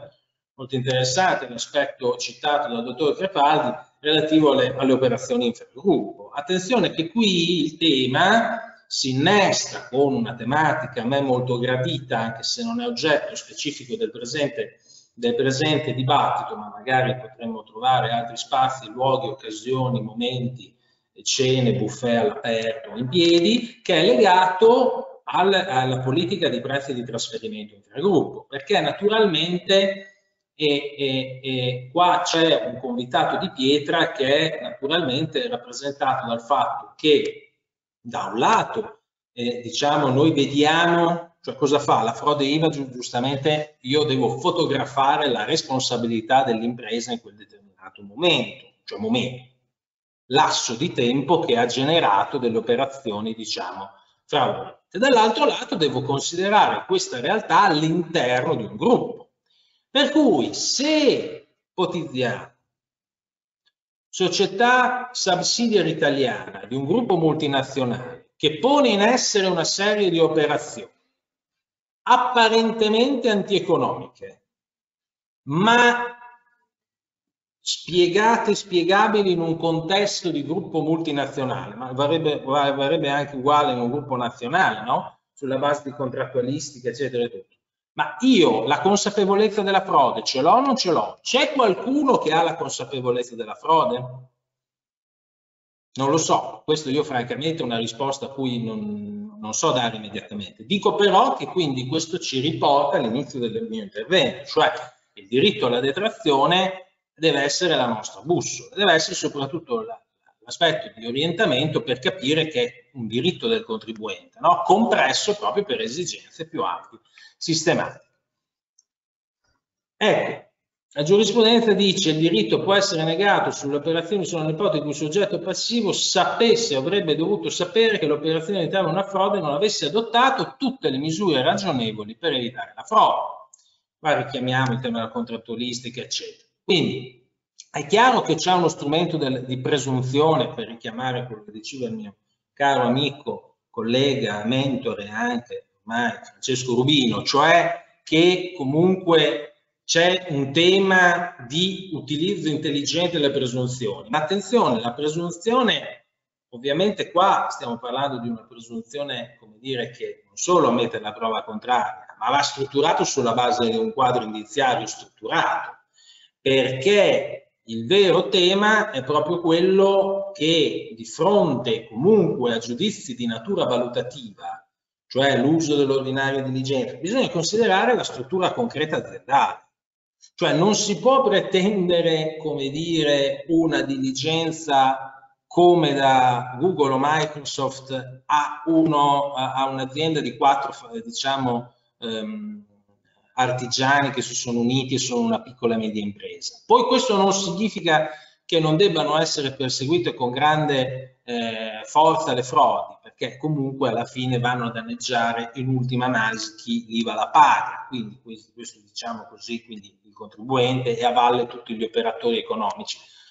proprio perché il, il, il tema è sanziono pesantemente le frodive, poi arriviamo tra un minuto all'ultima parte, proprio l'ultimo flash, perché va a distorcere la concorrenza. Ok? Quindi la logica è sempre una logica di mercato, non è una logica punitiva, afflittiva a sé stante, è una logica di mercato. Tu mi vai a, a come dire, eh, alterare le regole della libera concorrenza e tac, io ti sanziono pesantemente. Ecco, interessante sono appunto tutte le fattispecie in cui eh, naturalmente i verificatori acquisiscono anche informazioni all'IUNDE e questo è importante, che magari inviano questionari a tutta una serie di soggetti che servono a ricostruire un quadro, un quadro indiziario che deve essere sufficientemente forte, per cui deve essere, come dire, deve esserci una, una, disponibilità in questo senso. In questo senso ovviamente vale il vecchio discorso, io nella mia vita professionale, oltre ad aver lavorato in agenzia delle entrate in, in Emilia Romagna, in direzione regionale, ho, ho, ho, lavorato anche per un po' nel tax, una società di revisione, il detto aulico dei revisori che io mi sento molto di condividere è if it's not documented, it's not done. Se non è documentato non esiste. E qua è un po' la stessa roba, cioè io quello che consiglio, che mi sento di suggerire è tenere una documentazione molto buona, molto forte, strutturalmente struttura, concepita bene, a servizio dei verificatori, perché poi alla fine è quello che ti serve quando arrivano e, e giustamente fanno il loro lavoro. Eh, eh, ultima, quest'ultima sentenza, onere dell'amministrazione che contesta il diritto, diritto del contribuente, vabbè, qua c'è anche la deduzione del costo, ovviamente c'è il profilo, il profilo di, di, imposta, di, imposta, diretta, ovvero in detrazione l'IVA pagata su fatture emesse da un concedente verso l'effettivo cedente, dare la prova che il contribuente al momento in cui acquistò il bene o il servizio sapesse o potesse sapere con l'uso delle medie che l'operazione invocata sia scritta in un'evasione. Quindi tema comunque sempre delicato. Ecco, c'è ovviamente una responsabilità, è chiaro che la responsabilità del contribuente è sempre, come dire, diciamo così, essendo vicino perché, come dire, ha condotto lui l'attività economica, deve capire un attimo quello che sa e quello che non sa e quello che eh, chiaramente deve dire anche per, per dare un contesto di co cooperazione buona fede con l'amministrazione. Ricordiamoci una cosa, lo statuto dei diritti del contribuente è importante, i diritti del contribuente ma anche i doveri. Il principio di leale cooperazione, buona fede con l'amministrazione è l'aspetto fondamentale per incardinare, però ovviamente provate in concreto, no? perché non è una, una, come dire, un assunto teorico, deve essere dimostrato in pratica, no? cioè, perché comunque se no non, non, è, non, è, non, è, non è effettivo, non è efficace. Ecco, qua io eh, diciamo così, sicuramente aggiungo poi una pillola così lancio l'assist a, a, Francesco per la parte conclusiva del, del, del seminario, il suo intervento, eventuali domande. Ovviamente qua quello che serve è avere anche una struttura organizzativa adeguata. Io ho sentito giustamente richiamare anche il collegio sindacale, io sono sindaco, presidente del collegio sindacale in alcune realtà, è molto importante avere un assetto organizzativo adeguato, adesso al di là di quando entrerà in vigore il codice della crisi dell'impresa, comunque sia, se, se, ci sono determinate situazioni, è bene che l'assetto organizzativo almeno sulla carta ci sia, anche perché naturalmente se manca un adeguato assetto organizzativo si creano degli abusi, si creano dei problemi quindi diciamo così questo aspetto è molto, è molto eh, diciamo, importante. È chiaro che la struttura, cioè la struttura aziendale non può di per sé impedire la produzione di un evento, diciamo, di un fatto di reato, però deve essere organizzata in modo tale che possa, che possa essere efficace ed effettiva. Qua c'è un epilogo che poi verrà sviluppato molto bene di tutti gli uffici che in particolare l'ufficio amministrativo possono essere interessati. Ecco, sicuramente vado a concludere quello che è importante naturalmente è mappare tutte le spese sensibili, questo sicuramente per tutelarsi anche di fronte diciamo, ai temi fraudolenti e ai temi di, eh, di frode del sistema sul, sul, sul valore aggiunto. E dare il più possibile oggettivizzazione ai criteri di scelta sia dei fornitori che naturalmente delle metodologie di determinazione dei prezzi. Questo insomma sono eh, le cose più importanti, alla fine di tutto poi in realtà quello che conta sono le persone che ci lavorano cioè nel senso il dato del valore, il, valore umano, quindi l'importanza del, del, capitale umano, no? c'è un film anche di qualche anno fa che lo, dice, lo, citava in maniera diciamo così che ci ha fatto un po' riflettere forse tutti, però il capitale umano è sempre la cosa più importante, tanto più nel contesto, e concludo e ringrazio ancora tutti, di cui parlavo all'inizio. Il 92% delle PMI, cioè delle aziende italiane, sono PMI.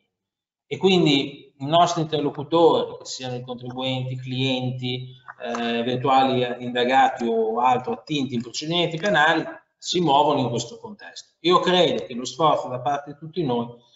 debba essere quello di capire meglio diciamo, questi, questo fenomeno economico e anche giuridico. Il compito di tutti coloro che lavorano in questo contesto è di essere consapevoli di dover rispettare non solo le norme, ma anche un contesto che appunto parte da determinati principi che vi ho cercato di illustrare in questo breve tempo. Grazie a tutti.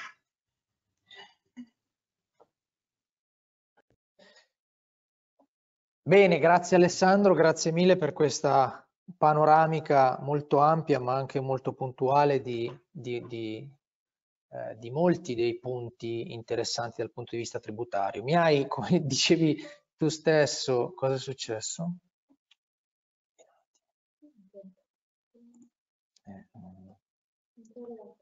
No, mi è uscito il computer.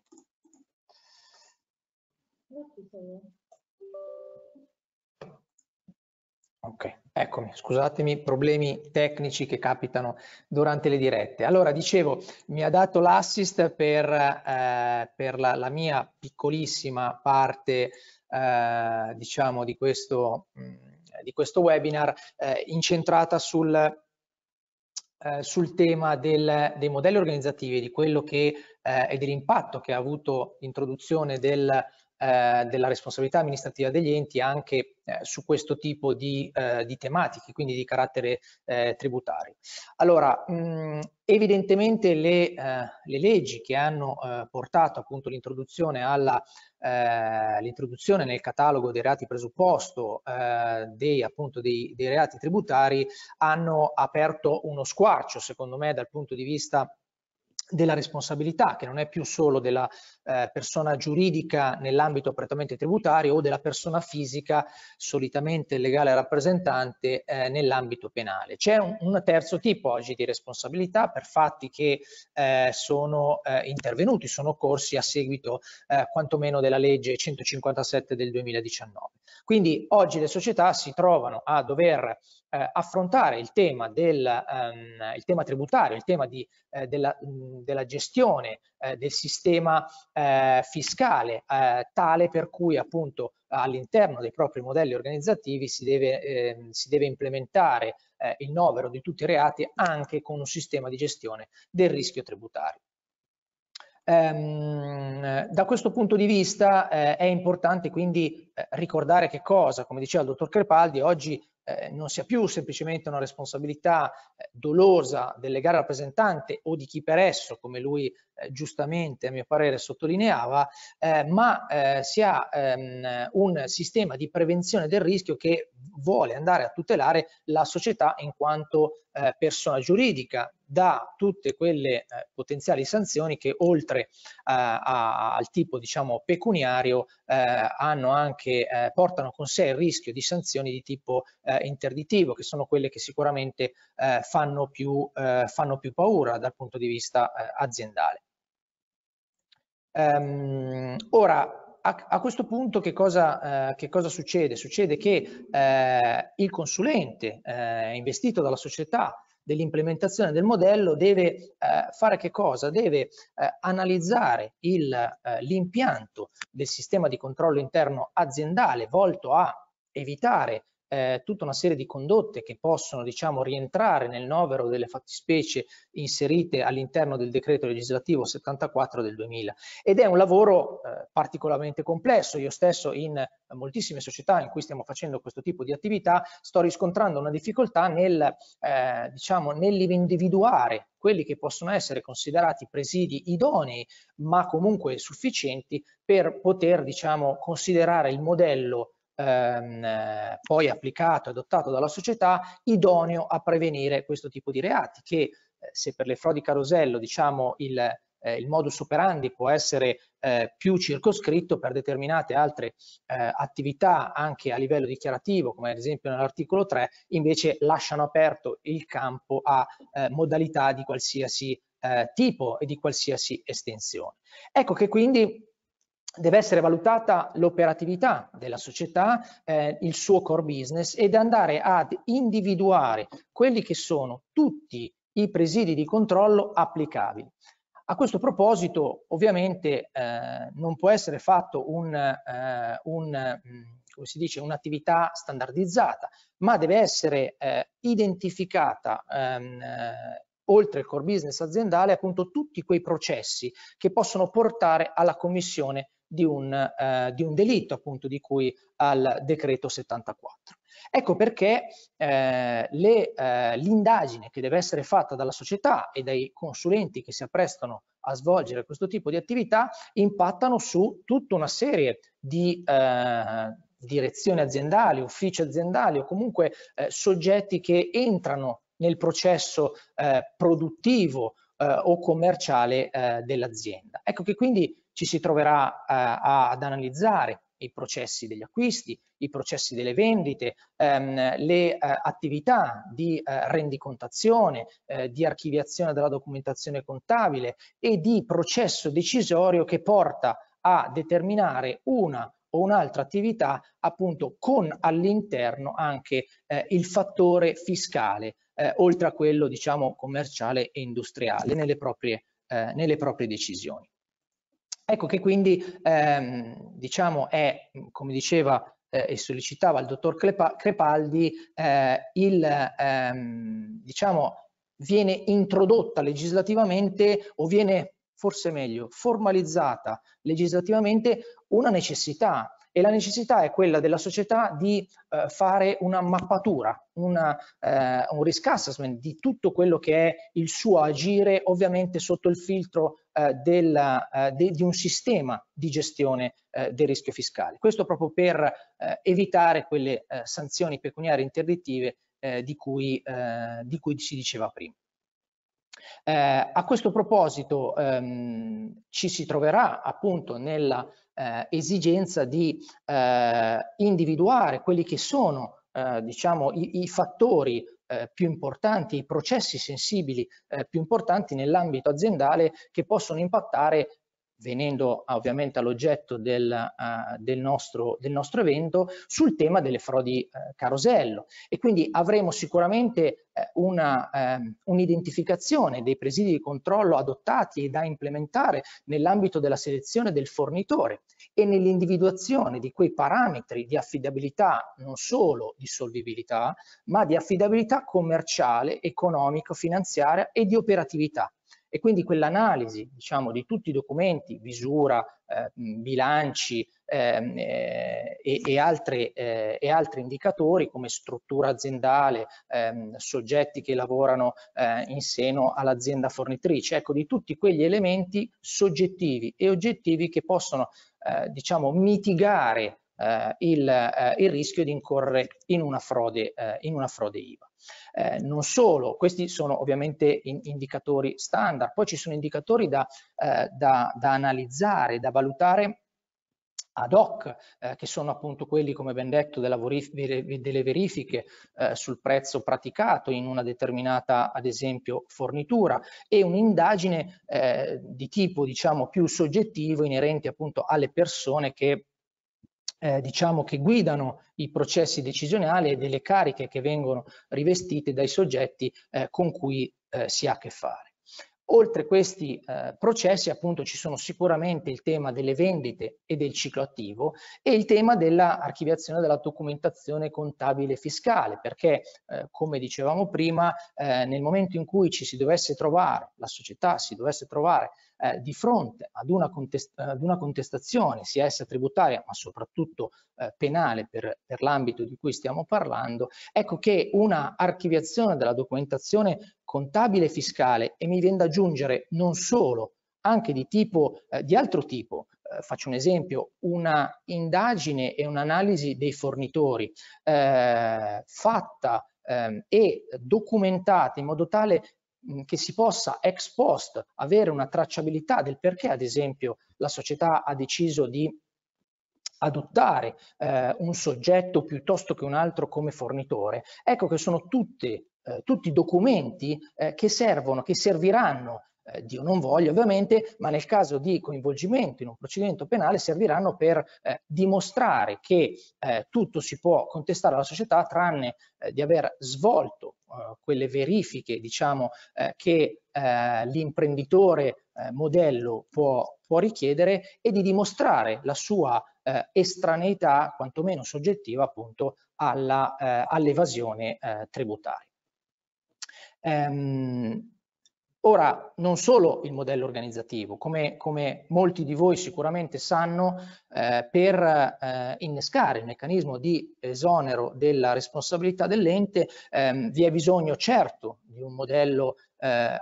attuato, idoneo a eh, evitare i reati presupposto, ma c'è anche bisogno di un organismo di vigilanza che eh, possa dimostrare poi in sede anche giudiziale di aver eh, vigilato sulla corretta ed efficace attuazione del modello organizzativo. Per questo l'introduzione dei reati tributari ehm, impongono una nuova sfida, a mio parere, anche all'organismo eh, di vigilanza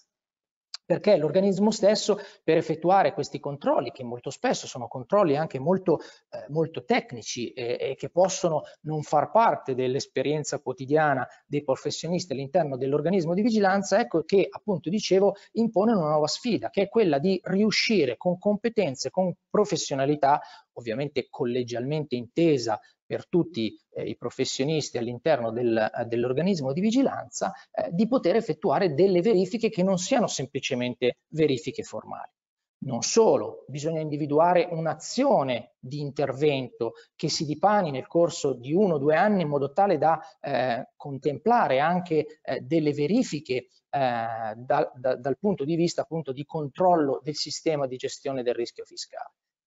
Ulteriormente anche i, i, flussi informativi sono elemento importante, i flussi informativi nel senso dei flussi dalla società all'organismo di vigilanza e quindi individuare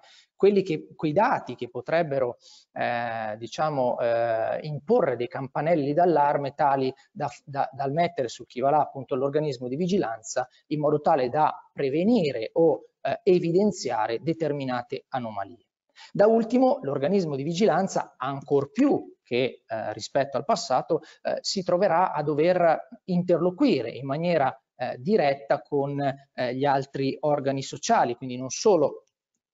eh, l'amministratore unico, il consiglio di amministrazione, ma direttamente anche col collegio sindacale, perché no con la società di revisione, perché ovviamente soprattutto da questo punto di vista eh, questi due organi diciamo, possono coadiuvare l'attività dell'ODV e viceversa da, dall'introduzione dei reati tributari, lo possiamo dire appunto, anche l'ODV eh, può ehm, diciamo, fornire eh, notizie, comportamenti e segnalazioni utili al collegio sindacale o alla eh, società eh, di revisione. Eh, bene, io non ho, eh, non ho eh, ulteriori Uh, ulteriori considerazioni uh, da questo punto di vista. Quindi uh, procederei alla, um, alla, all'indicazione, alla proposizione di eventuali domande che ci sono pervenute. Allora, la prima che ne, ne, ne, ne, contemplo e ne riassumo un po'. Allora, la prima che vorrei eh, rivolgere è al dottor Gallo ed è questa. Allora, posso diciamo sintetizzarla così, spero di non tradire eh, l'origine e il senso originario della domanda. Allora, gli indici, eh, anzi meglio, gli indicatori eh, provenienti da bilancio. Se fossi eh, diciamo un, eh, un soggetto aziendale direi ma quindi io devo andare a fare eh, diciamo per potermi sentire protetto, comunque per minimizzare il rischio, io dovrei fare delle indagini di questo tipo, eh, cioè andare per ogni fornitore ad individuare eh, questi indici, eh, a cercare di comprendere diciamo tutti quegli indicatori in tema di personale, di, eh, di mh, immobilizzazioni eh, che prima ci hai indicato molto bene eh, per, um, diciamo per poter essere tra virgolette sicuro, comunque minimizzare il rischio del coinvolgimento eh, in una frode fiscale, perché da questo punto di vista, a mio parere, questo lo aggiungo io, eh, sotto tanti profili, mh, sotto tanti anzi ehm, ruoli di, di aziendali, questo impone un salto di qualità. Banalmente, annoverare all'interno di un albo fornitori il nome della, della, del fornitore con la categoria merceologica, eccetera, eccetera, si trasforma invece in una valutazione, innanzitutto nell'acquisizione di diversi documenti, diversi, eh, diversi atti per giudicare un fornitore. Ecco che quindi eh, come si trasforma a tuo parere, che so che eh, sei anche uno dei massimi esperti di, eh, di, di, Tax Control Framework e quindi so di atterrare in un posto eh, assolutamente idoneo per questa domanda. Ecco, secondo te cosa si può chiedere, cosa si chiede di più e di nuovo agli enti, diciamo, societari rispetto a questo tipo di, eh, di verifiche? Cioè un salto da un controllo formale a un controllo invece sostanziale? Eccoci, allora grazie intanto della domanda che mi permette di tornare velocemente su, sui temi che abbiamo già trattato. Allora innanzitutto colgo lo spunto della tua domanda anche per raccogliere una suggestione ehm, che ho, ho, ho, tratto dalle parole del professor Albano. Eh, si tratta di questo, eh, si parlava di una eh, con, diciamo, di una platea di soggetti che oggi vede eh, soprattutto come dire, coinvolti, eh, coinvolte le medie e piccole imprese, no? che rappresentano il 92%, ci diceva il professor Albano, del tessuto imprenditoriale italiano e poi ci sono le grandi imprese. Ecco, chiaramente diciamo, la, gli strumenti che eh, possono far parte dell'arsenale di prevenzione eh, di una categoria rispetto all'altra sono differenti. Mi rifaccio a un'esperienza vissuta non tantissimo tempo fa eh, in relazione a delle vicende che peraltro sono, diciamo, hanno avuto eh, ahimè l'onore della cronaca, sono state due, due grosse frodi diciamo, fiscali di carosello proprio, nell'ambito della telefonia. Ecco, in quel caso eh, io ho seguito due di queste vicende che riguardavano esattamente lo stesso schema, ma con una differenza importante. Riguardavano innanzitutto diciamo, dei colossi della telefonia, quindi diciamo, delle società molto molto grandi, che avevano quindi migliaia di fornitori, eh, migliaia di fornitori a livello nazionale e comunitario. E la, la, cosa interessante è questa, che io diciamo, tratto da, da quell'esperienza fatta a livello professionale, che in un caso una delle due società, non sto a dire quale delle due, ha um, diciamo, intercettato la frode in maniera estremamente veloce attraverso un'analisi eh, diciamo, di tipo tecnico eh, che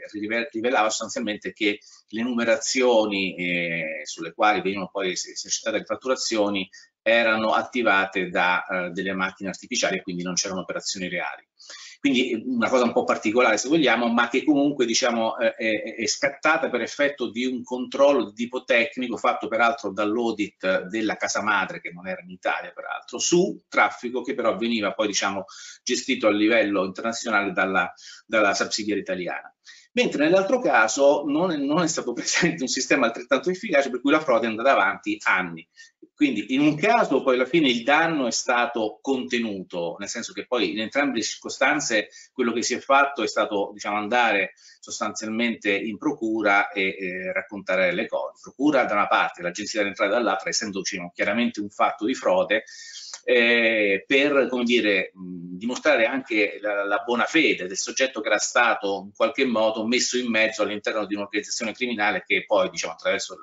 i meccanismi che abbiamo esaminato, come Sintrade, eccetera, eh, frodava l'IVA. Bene, diciamo, quindi diciamo, le grandi imprese mh, hanno diciamo, dei sistemi di controllo che sono chiaramente molto strutturati, o dovrebbero essere, nella maggior parte dei casi, molto strutturati. Per esempio, in, quel, in, in entrambi questi casi i fornitori devono superare una serie di test di ammissione all'albo fornitori, come dici tu giustamente, cosa che peraltro so, dovrebbe valere anche per tanti enti pubblici e pubbliche amministrazioni, che erano però gestiti a livello automatico, per cui per esempio non c'era un intervento umano, per cui per esempio, adesso banalizzo un pochettino, la sottomissione di bilanci truccati poteva anche essere uno espediente per superare questi filtri messi all'ingresso diciamo, nell'albo fornitore della società. Quindi diciamo, per le grandi imprese il punto è trovare il giusto mezzo per realizzare una forma di controllo che in qualche modo standardizzi le analisi di questo tipo. Per le grandi imprese non c'è un reale problema di acquisire questi dati a livello di bilancio di fornitori, eccetera. Però poi bisogna che ci sia anche una sorta di verifica dal punto di vista umano. Quindi se dovessi essere io a dare diciamo, dei, dei consigli per esempio per l'implementazione di modelli 231 sulle grandi imprese, ecco, diciamo, tenderei a dire realizziamo un buon mix tra un sistema di controllo automatizzato all'ingresso, ma anche diciamo, un intervento di tipo umano, in cui per esempio l'apporto eh, diciamo, dei consulenti da questo punto di vista credo che possa essere un valore aggiunto. Per le piccole imprese, per le piccole e medie imprese, diciamo, in cui diciamo, il numero dei fornitori è un po' più ristretto, allora le indicazioni che noi abbiamo tratto oggi nella nostra discussione dalla dall'analisi di questi documenti dell'unità di informazione finanziaria della Banca d'Italia, eh, sono come dire utili indicazioni, ma peraltro non sono neanche eh, dire, sorte dal nulla. Io ho omesso di, di riportare che lui si è basato sulle analisi, su diciamo, uno studio preliminare fatto sui documenti del GAFI e della Corte di Cassazione e quindi diciamo eh, sulla base di un'evidenza empirica relativa agli ultimi anni eh, che dimostra come nella circostanza di eh, sviluppo di frodi fiscali ricorrono sempre più o meno certi leitmotiv e quindi ha concentrato l'attenzione su, su questi aspetti. Allora, poi ne tratto un indicatore sintetico, ripeto, che nessuna piccola impresa, eh, neanche forse media impresa, sarebbe in grado di elaborare autonomamente perché richiede comunque un, uno procedimento statistico-matematico che non mi sembra proprio la portata di tutti, che peraltro non è neanche esplicitato nel documento. Ma comunque al di là di questo, però gli indicatori individualmente presi sono utili e non è complicato diciamo, eh, svolgere questo esercizio in maniera, se vogliamo, un po' più artigianale, soprattutto perché la piccola impresa dovrebbe essere consapevole, e in questo bisogna ringraziare il dottor Crepaldi, del fatto che piaccia o non piaccia, a me esempio personalmente non piace, e diciamo, si va affermando una linea di tendenza che ha lo scopo di inasprire la, la, repressione nei confronti di questi fenomeni di frode porta a sanzionare anche penalmente dei comportamenti mediante giudizi ex post, cioè ecco, col, col famoso diciamo, motto non poteva non sapere. È chiaro che il piccolo imprenditore non poteva non sapere per certi aspetti. Bisogna capire se però, come diciamo, per esempio si dice nella normativa DAC 6, se quel piccolo imprenditore che per tutta la vita ha fatto sostanzialmente l'artigiano, comunque diciamo eh, poco più che tale, insomma, noi conosciamo benissimo la realtà imprenditoriale di queste SRL o SPA che sono in realtà delle eh, come dire, imprese individuali trasformatesi improvvisamente in società di capitali, ma che sono fondate quasi sempre ancora oggi sulla figura del, diciamo, del capo, dell'imprenditore. No, questo. Che però magari, adesso senza voler diciamo, generalizzare troppo, ma insomma penso che sia un po' nell'esperienza di tutti quelli, perlomeno della mia generazione, sono spesso persone che hanno un livello di cultura che magari è formidabile sul fare l'imprenditore, nel senso della tecnica del, del prodotto che deve realizzare, del servizio da realizzare, ma che poi diciamo, certamente non hanno la conoscenza ecco, di eh, alcuni aspetti di carattere più tecnico-professionale attinenti alla professione dell'avvocato o del commercialista o del revisore. Quindi diciamo, certe, certe tematiche non se le stanno neanche a porre. Io per esempio ricorderò sempre lo stupore di un imprenditore che, che è coinvolto in una vicenda di frode e, essendosi visto accusare del fatto che non aveva esercitato quel controllo che noi tutti oggi abbiamo richiamato sulla normalità del prezzo, diceva scusi, ma io faccio l'imprenditore, no? Io faccio l'imprenditore, quindi qual è il mio obiettivo? Lo dice il codice civile, è quello di massimizzare il profitto. Se io, come dire, a, come dire autonomamente decido di comprare una cosa a, a, a 100 anziché a 90, avendo la possibilità di comprarla a 90, diciamo, io come imprenditore mh, ho, ho qualche dubbio, comincio ad avere crisi di identità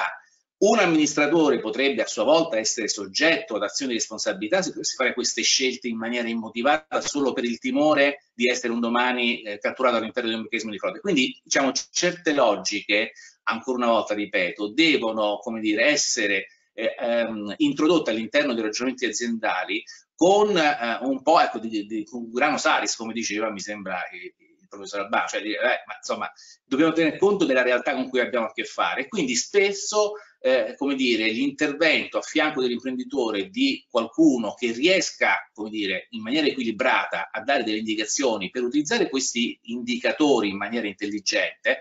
è importante perché, ripeto, l'imprenditore piccolo, eh, se non anche quello medio, difficilmente di sua iniziativa farà questo tipo di approfondimenti, ma ma sapendo poi come le cose si sviluppano una volta che diventano eh, come che esplodono in mano, quindi diciamo vanno um, davanti agli uffici dell'Agenzia delle Entrate o delle procure e sapendo quindi quelli che sono i ragionamenti che si vengono sviluppati in quelle sedi, probabilmente quel tipo di analisi va fatta, anche perché l'UIF, così come peraltro nei documenti anche citati da circolare della Guardia di Finanza del 2018 si legge, sono come dire riscontri che non, non, richiedono grandissimi investimenti in termini né di mezzi né di tempo, cioè fare una, un indicatore, esaminare un indicatore di bilancio che mi rapporta le spese per il personale al totale diciamo, delle spese o dei ricavi, adesso poi diciamo, questi sono indicatori costruiti in un certo modo, ma comunque insomma, mi dovrebbe dare un'indicazione, se metto questo vicino a quello che riguarda le attività immobilizzate e vedo che siamo in entrambi i casi prossimi allo zero, un dubbio me lo devo far venire. Allora, che si fa in questo caso? Poi si va a dire, approfondire con un livello di conoscenza più personale. Io ho visto contestazioni oggettivamente che non sono campate per aria dal punto di vista teorico, in cui si dice scusa ma tu sei l'imprenditore, perché non hai mai parlato con questo fornitore? Non sai neanche che faccia abbia sostanzialmente, eppure sei una piccola impresa. Quindi diciamo diventa un po' difficile poi credere a, a, a, al fatto che tu fossi del tutto eh, ignaro, nel senso sì, forse sei stato ignaro, ma forse un minimo di diligenza in più per evitare una frode di questo genere avresti potuta diciamo utilizzarla, anche quando non c'è l'evidenza che secondo me rimane un po' la cartina di tornasole del fatto che tu, come so, so, sottolineava giustamente il professor Albano, tu non abbia ritratto un beneficio, cioè non c'è l'evidenza che questa IVA non versata ti sia diciamo, refluita almeno in parte nelle tasche. Quindi io direi sì, è, è opportuno che ci sia un'attività di sensibilizzazione che parte soprattutto, secondo me, io lo dico molto immodestamente, ma spero um, sia, sia, compreso il senso in cui lo dico, che parte soprattutto dall'attività dall che fanno diciamo, i consulenti che stando vicino alle imprese devono guidarli nell'assunzione di misure che, come hai detto tu, come ha detto il professor Albano, devono essere però proporzionate alla realtà di impresa alla quale ci avviciniamo. Spero di aver risposto in maniera esauriente. Assolutamente, e mi viene da dire, se posso aggiungere, proporzionate non solo alla propria responsabilità, alla propria dimensione e all'ambito dell'impresa, ma io direi per esperienza parametrate anche rispetto al tipo di fornitore. Cioè, un fornitore, ad esempio, storico, mh, poco necessiterebbe di questo tipo di analisi perché difficilmente mi si potrebbe dire eh, che un fornitore con cui lavoro da dieci anni eh, poi possa essere coinvolto se, voglio dire, la sua struttura, la sua impronta eh, diciamo sia commerciale che di struttura è a me abbastanza, abbastanza nota, piuttosto anche un tema viene da dire di mh, economico, cioè di, di quantum eh, di, di, di, fornitura, anche quello credo che possa essere un parametro per intensificare o diminuire i, i, i controlli che una società può, eh, può porre in essere. Ehm, al dottor Crepaldi invece eh, vorrei eh, chiedere brevemente, anche se le domande sono molto, cioè imporrebbero forse un nuovo webinar, però eh, da una parte vorrei chiedergli lui come vede, l'aveva accennato prima, però come vede l'impatto che un ehm, sistema di gestione del rischio fiscale, così come inserito mh, in un ambito di modello organizzativo, può avere nel processo penale. Cioè, al di là della responsabilità amministrativa dell'ente che eh, la norma ci dice abbastanza chiara, modello, attuato, eh, organismo di vigilanza, eccetera, eccetera. Ma dal punto di vista invece dell'imputazione soggettiva, cioè del, del soggetto, la dimostrazione di un'estraneità, eh, quantomeno sotto il profilo appunto dell'elemento soggettivo, eh, può essere impattata e in che modo secondo lei dall'adozione di un sistema di gestione del rischio fiscale, quindi dall'adozione eh, di un modello organizzativo. La seconda, invece, il secondo spunto è più propriamente penalistico, ci viene da, da, alcuni, da alcuni, alcuni, partecipanti, è questo, cioè sappiamo che nel procedimento amministrativo eh, diciamo, si, si, possono lecitamente eh, utilizzare il meccanismo delle presunzioni, cosa che invece nel procedimento penale eh, non, è, non, è, possibile fare. Quindi fino a che punto diciamo, l'accusa dovrà dimostrare la mia, eh, mia come imputato eh, consapevolezza eh, del, anche sotto il profilo ovviamente del dolo eventuale e mh, del mio appunto la mia consapevolezza al, mh, del coinvolgimento della frode carosello e fino a che punto invece deve essere l'imputato, quindi persona fisica, a dover invece eh, diciamo dimostrare la sua, la sua estraneità. Domande difficili, Avvocato Rubino. Eh, parto dalla prima. Allora, eh, l'implementazione di un modello dal punto di vista teorico, eh, di un modello, diciamo, ovviamente adeguato alle caratteristiche dell'impresa, ma certo un modello volto alla prevenzione anche di queste frodi, eh, in, in, teoria eh, ha un innegabile vantaggio quello che consente di, come si diceva prima, eh, intercettarle subito e quindi eh, denunciarle e certamente essere i primi a denunciare favorisce molto la possibilità di eh, allegare la propria buona fede e con successo. Tra l'altro, dal punto di vista, ehm, dal punto di vista processuale, eh, valorizzare la buona fede dell'imputato persona fisica può essere anche un discreto vantaggio nei limiti in cui questo soggetto normalmente eh, è a conoscenza di informazioni che eh, gli organi fiscali non conoscono o ancora non conoscono o che faticherebbero a conoscere e che difficilmente rivelerebbe qualora eh,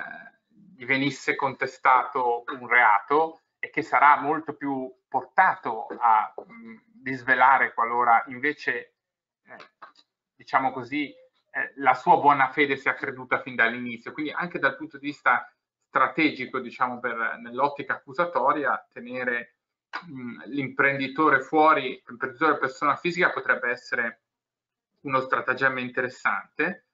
Ehm, dicevo, in teoria questo è sicuramente eh, un aspetto positivo perché consente di eh, denunciare per primi o comunque di eh, poter allegare una serie di controlli effettuati ai quali il soggetto è sfuggito. Diceva prima eh, il dottor Gallo, eh, aveva, mi hanno prospettato una situazione, di, il fornitore mi ha prospettato una situazione di bilancio differente da quella reale, producendomi bilanci falsi, certo è una eh, ottima, eh, diciamo, mh, un ottimo esempio di un modello 231 aggirato, eh, in questo caso da un fornitore, ma potrebbe essere la stessa cosa con un dipendente. Eh, e quindi, eh, certo, l'esperienza, questo sul piano teorico, certo l'esperienza pratica, ce lo dicevamo preparando questo convegno, l'esperienza pratica dimostra che eh, finora, fino a questo momento, eh, l'implementazione del modello 231 ha in pochi casi portato ad una pronuncia favorevole all'ente. Eh, questo secondo me è un errore, eh, è un errore perché in primo luogo disarticola completamente eh, la, prima, la prima ragione per la quale è stata introdotta la responsabilità dell'ente, perché è chiaro che se un ente non è spinto ad organizzarsi in modo da intercettare immediatamente le frodi, dei, eh, dandogli dei vantaggi, difficilmente lo farà, perché sono tutte operazioni che hanno un costo, non solo in termini di consulenti, ma anche in termini di funzionamento aziendale, di allungamento dei, te dei tempi di, di, produzione e dei costi eh, burocratici. Eh, e poi, eh, come dire, è, è, chiaro che in questa situazione eh, anche la soglia di attenzione nella successiva attuazione del modello rischia di abbassarsi nel momento in cui non c'è una promessa di, reale, eh, di reali vantaggi. Eh, D'altro canto, mi viene da dire, mh, bisognerebbe forse ammetterci, dirci apertamente che giudicare un modello e la sua efficacia non è una cosa, non è un giudizio facile per un giurista soprattutto per un giurista che fino a quel momento ha fatto come me, si è occupato come me di altre cose. Quindi bisognerebbe forse ammettere che eh, non è sbagliato utilizzare un consulente. Io non l'ho mai visto fare neanche dalle difese, per la verità. Di utilizzare un consulente per giudicare ab externo il modello, perché è chiaro che è facile eh, il ragionamento eh, post, post, diciamo, eh, a, a, posteriori, secondo il quale il, la realizzazione del reato dimostra che il modello non funziona. È un ragionamento che va assolutamente rifiutato, ma che rimane sullo sfondo di tutta questa vicenda. Quindi va disarticolato proprio ripartendo da un'ottica ex ante. Non ricordo più la sua seconda domanda dopo aver detto tutto questo. No, il tema del, del, dell'onere della prova in ambito penale che si differenzia rispetto a quello amministrativo sul tema eh, presuntivo. Anche qui, anche qui c'è una teoria e c'è una pratica. Eh, la teoria vorrebbe che nulla fosse provato dalla difesa. La pratica è un'altra, perché la giurisprudenza ha da sempre travestito da oneri di allegazione quelli che sono oneri di prova. Non solo nel reato, nel settore degli illeciti tributari, ma anche nel settore degli illeciti fallimentari più in generale molto nel diritto penale dell'impresa. Eh, quindi, e poi a questo si aggiunge una seconda cosa, cioè la, la, la Corte di Cassazione sostiene che l'accertamento tributario sia ehm, sufficiente a effettuare, eh, ad, ehm, ad, effettuare, un sequestro preventivo. Siccome il ehm, quantum probatorio necessario per affermare il sequestro preventivo non è così diverso da quello che serve per applicare una sanzione interdittiva all'ente, la mia, la dico, forse una mia preoccupazione è quella per cui ehm, anche alla misura cautelare 231 si potrebbe giungere sulla base di un mero accertamento tributario, perché l'autonomia del processo penale è solo un'autonomia decisionale, ma in realtà sotto il profilo probatorio ancora non è chiaro, secondo me, nella giurisprudenza di legittimità, quanto dell'accertamento tributario possa essere utilizzato e quanto no, nel senso che l'accertamento tributario molto spesso si basa su prove che nel processo penale non dovrebbero non potrebbero entrare, eh, ma che vengono fatte entrare surrettiziamente utilizzando la categoria molto vaga dei documenti e che in ogni caso valgono in sede cautelare. Quindi quello che voglio dire è attenzione, in teoria non c'è nessun ehm, onere della prova per la difesa, ma in pratica è pericoloso limitarsi eh, a tacere eh, di fronte all'accusatore perché eh, sulla base del mero accertamento tributario eh, possono essere fatte una serie di, eh, possono essere apposti all'ente una serie di vincoli reali ma anche interdittivi che rischiano di pregiudicare tutta la fase successiva. Quindi, diciamo, dalla teoria alla pratica, in pratica eh, la cosa secondo me più ob obiettiva, nei, più favorevole nei casi limite in cui ci stiamo ponendo, è quella di eh, cercare fin da subito di intervenire nel procedimento, eh, anche, eh, come dire, con tutti quei documenti di cui ci siamo detti sinora, ehm, anche con eh, le prove della procedura interna che sono state utilizzate, se ve ne sono, perché queste possono fin da subito fornire eh, una chiave di lettura diversa di un uh, procedimento, in un procedimento che altrimenti finirebbe fisiologicamente poi in un altro modo, salvo poi ovviamente eh, arrivare in dibattimento e eh, apertamente discutere, quando però rischia di essere tardi non per il processo, ma per la realtà che c'è fuori dal processo.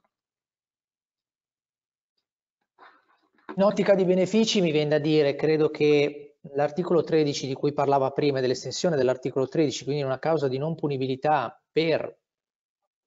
per le aziende che paghino, che si accorgano, nel nostro caso, di una problematica e che assolvano l'onere tributario prima ancora dell'intervento di, uh, di, un accertamento tributario o uh, finanche penale, eh, mi viene a dire è un tema secondo me molto interessante da questo punto di vista, cioè un sistema di controllo che arrivi, talmente ben fatto, che arrivi ad analizzare, a, a trovare, a individuare una determinata problematica,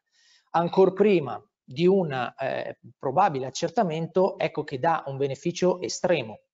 da poco questo, cioè dall'introduzione, dall'estensione dell'articolo 13, la possibilità di evitare addirittura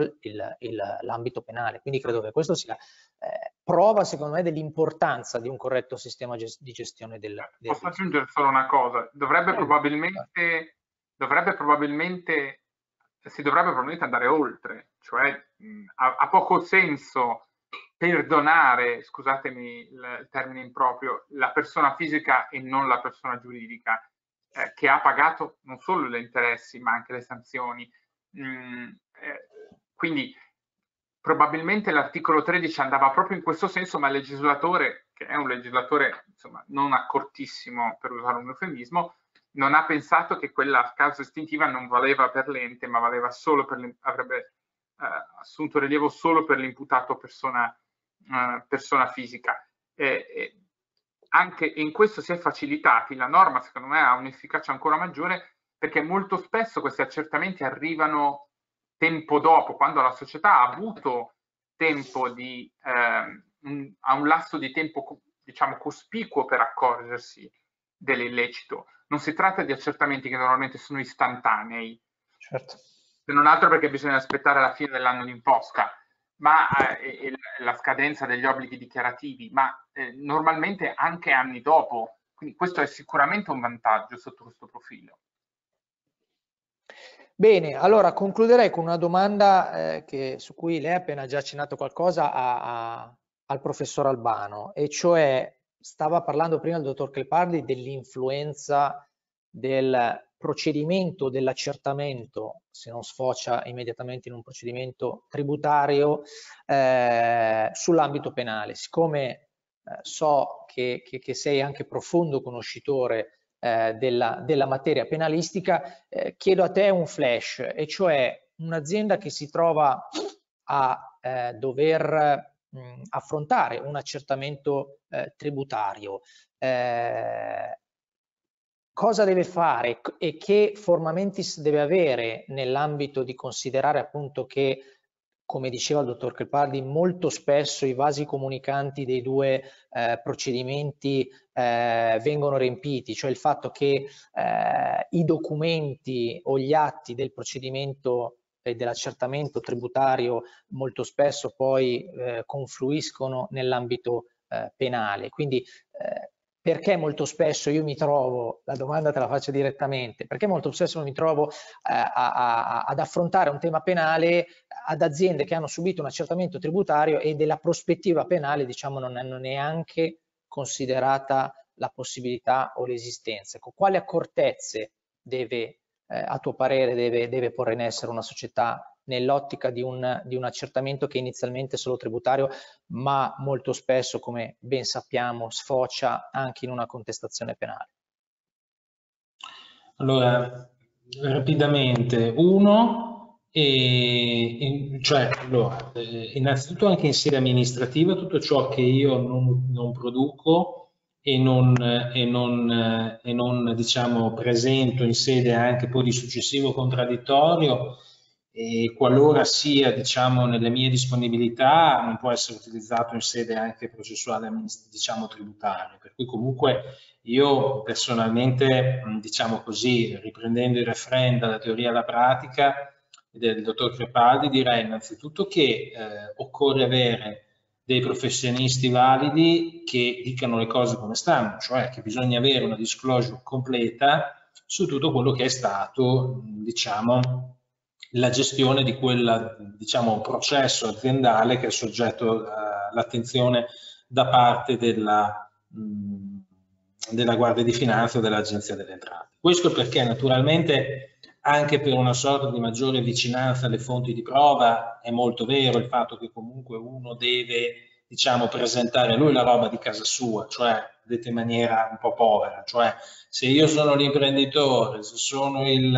il, um, come dire, il consul, cioè non tanto il consulente, ma proprio l'impresa, il manager, eccetera, sono io che so come è funzionata la, la questione, quindi so anche difendermi bene.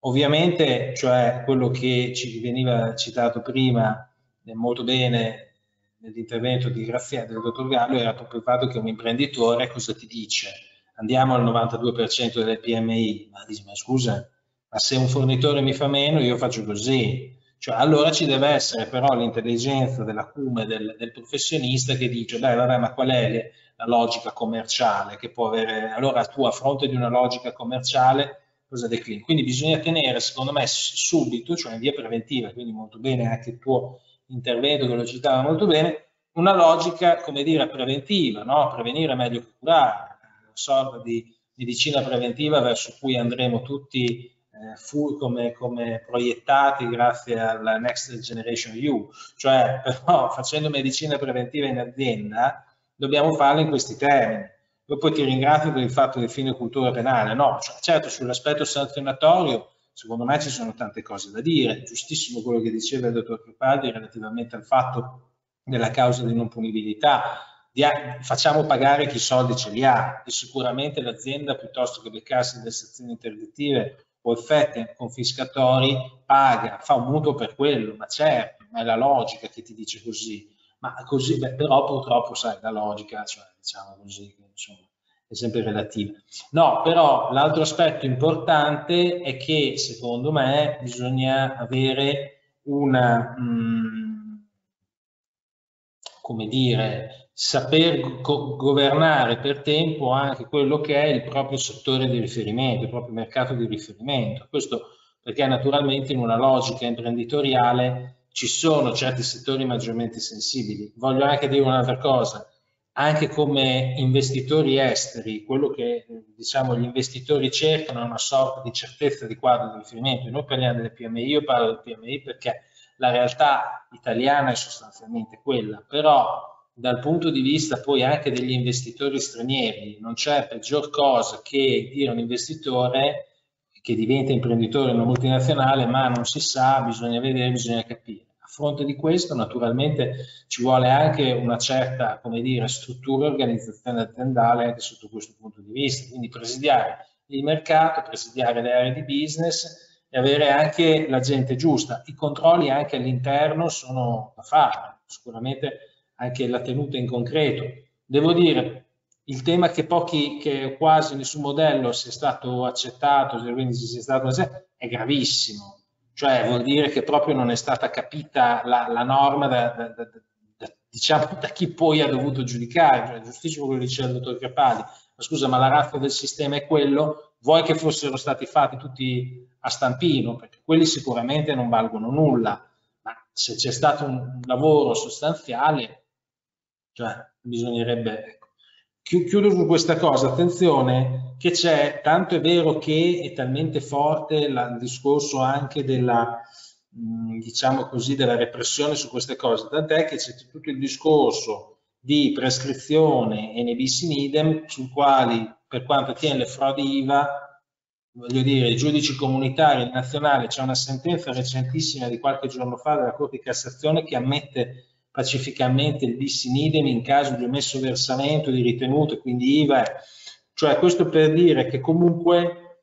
non ci sono santi che tengano, per, non, per usare espressioni diciamo accettabili in questo contesto, cioè bisogna purtroppo fare le cose fatte per bene, bisogna farle bene prima per poi trovarsi meno bene dopo, questo è un po' la sintesi. Bene, eh, grazie Alessandro, abbiamo clamorosamente sforato i, i, i, i termini che ci eravamo dati. Quando ci si diverte ecco, esatto, bravissimo, mi hai letto nel pensiero. No, al di là Grazie del divertimento,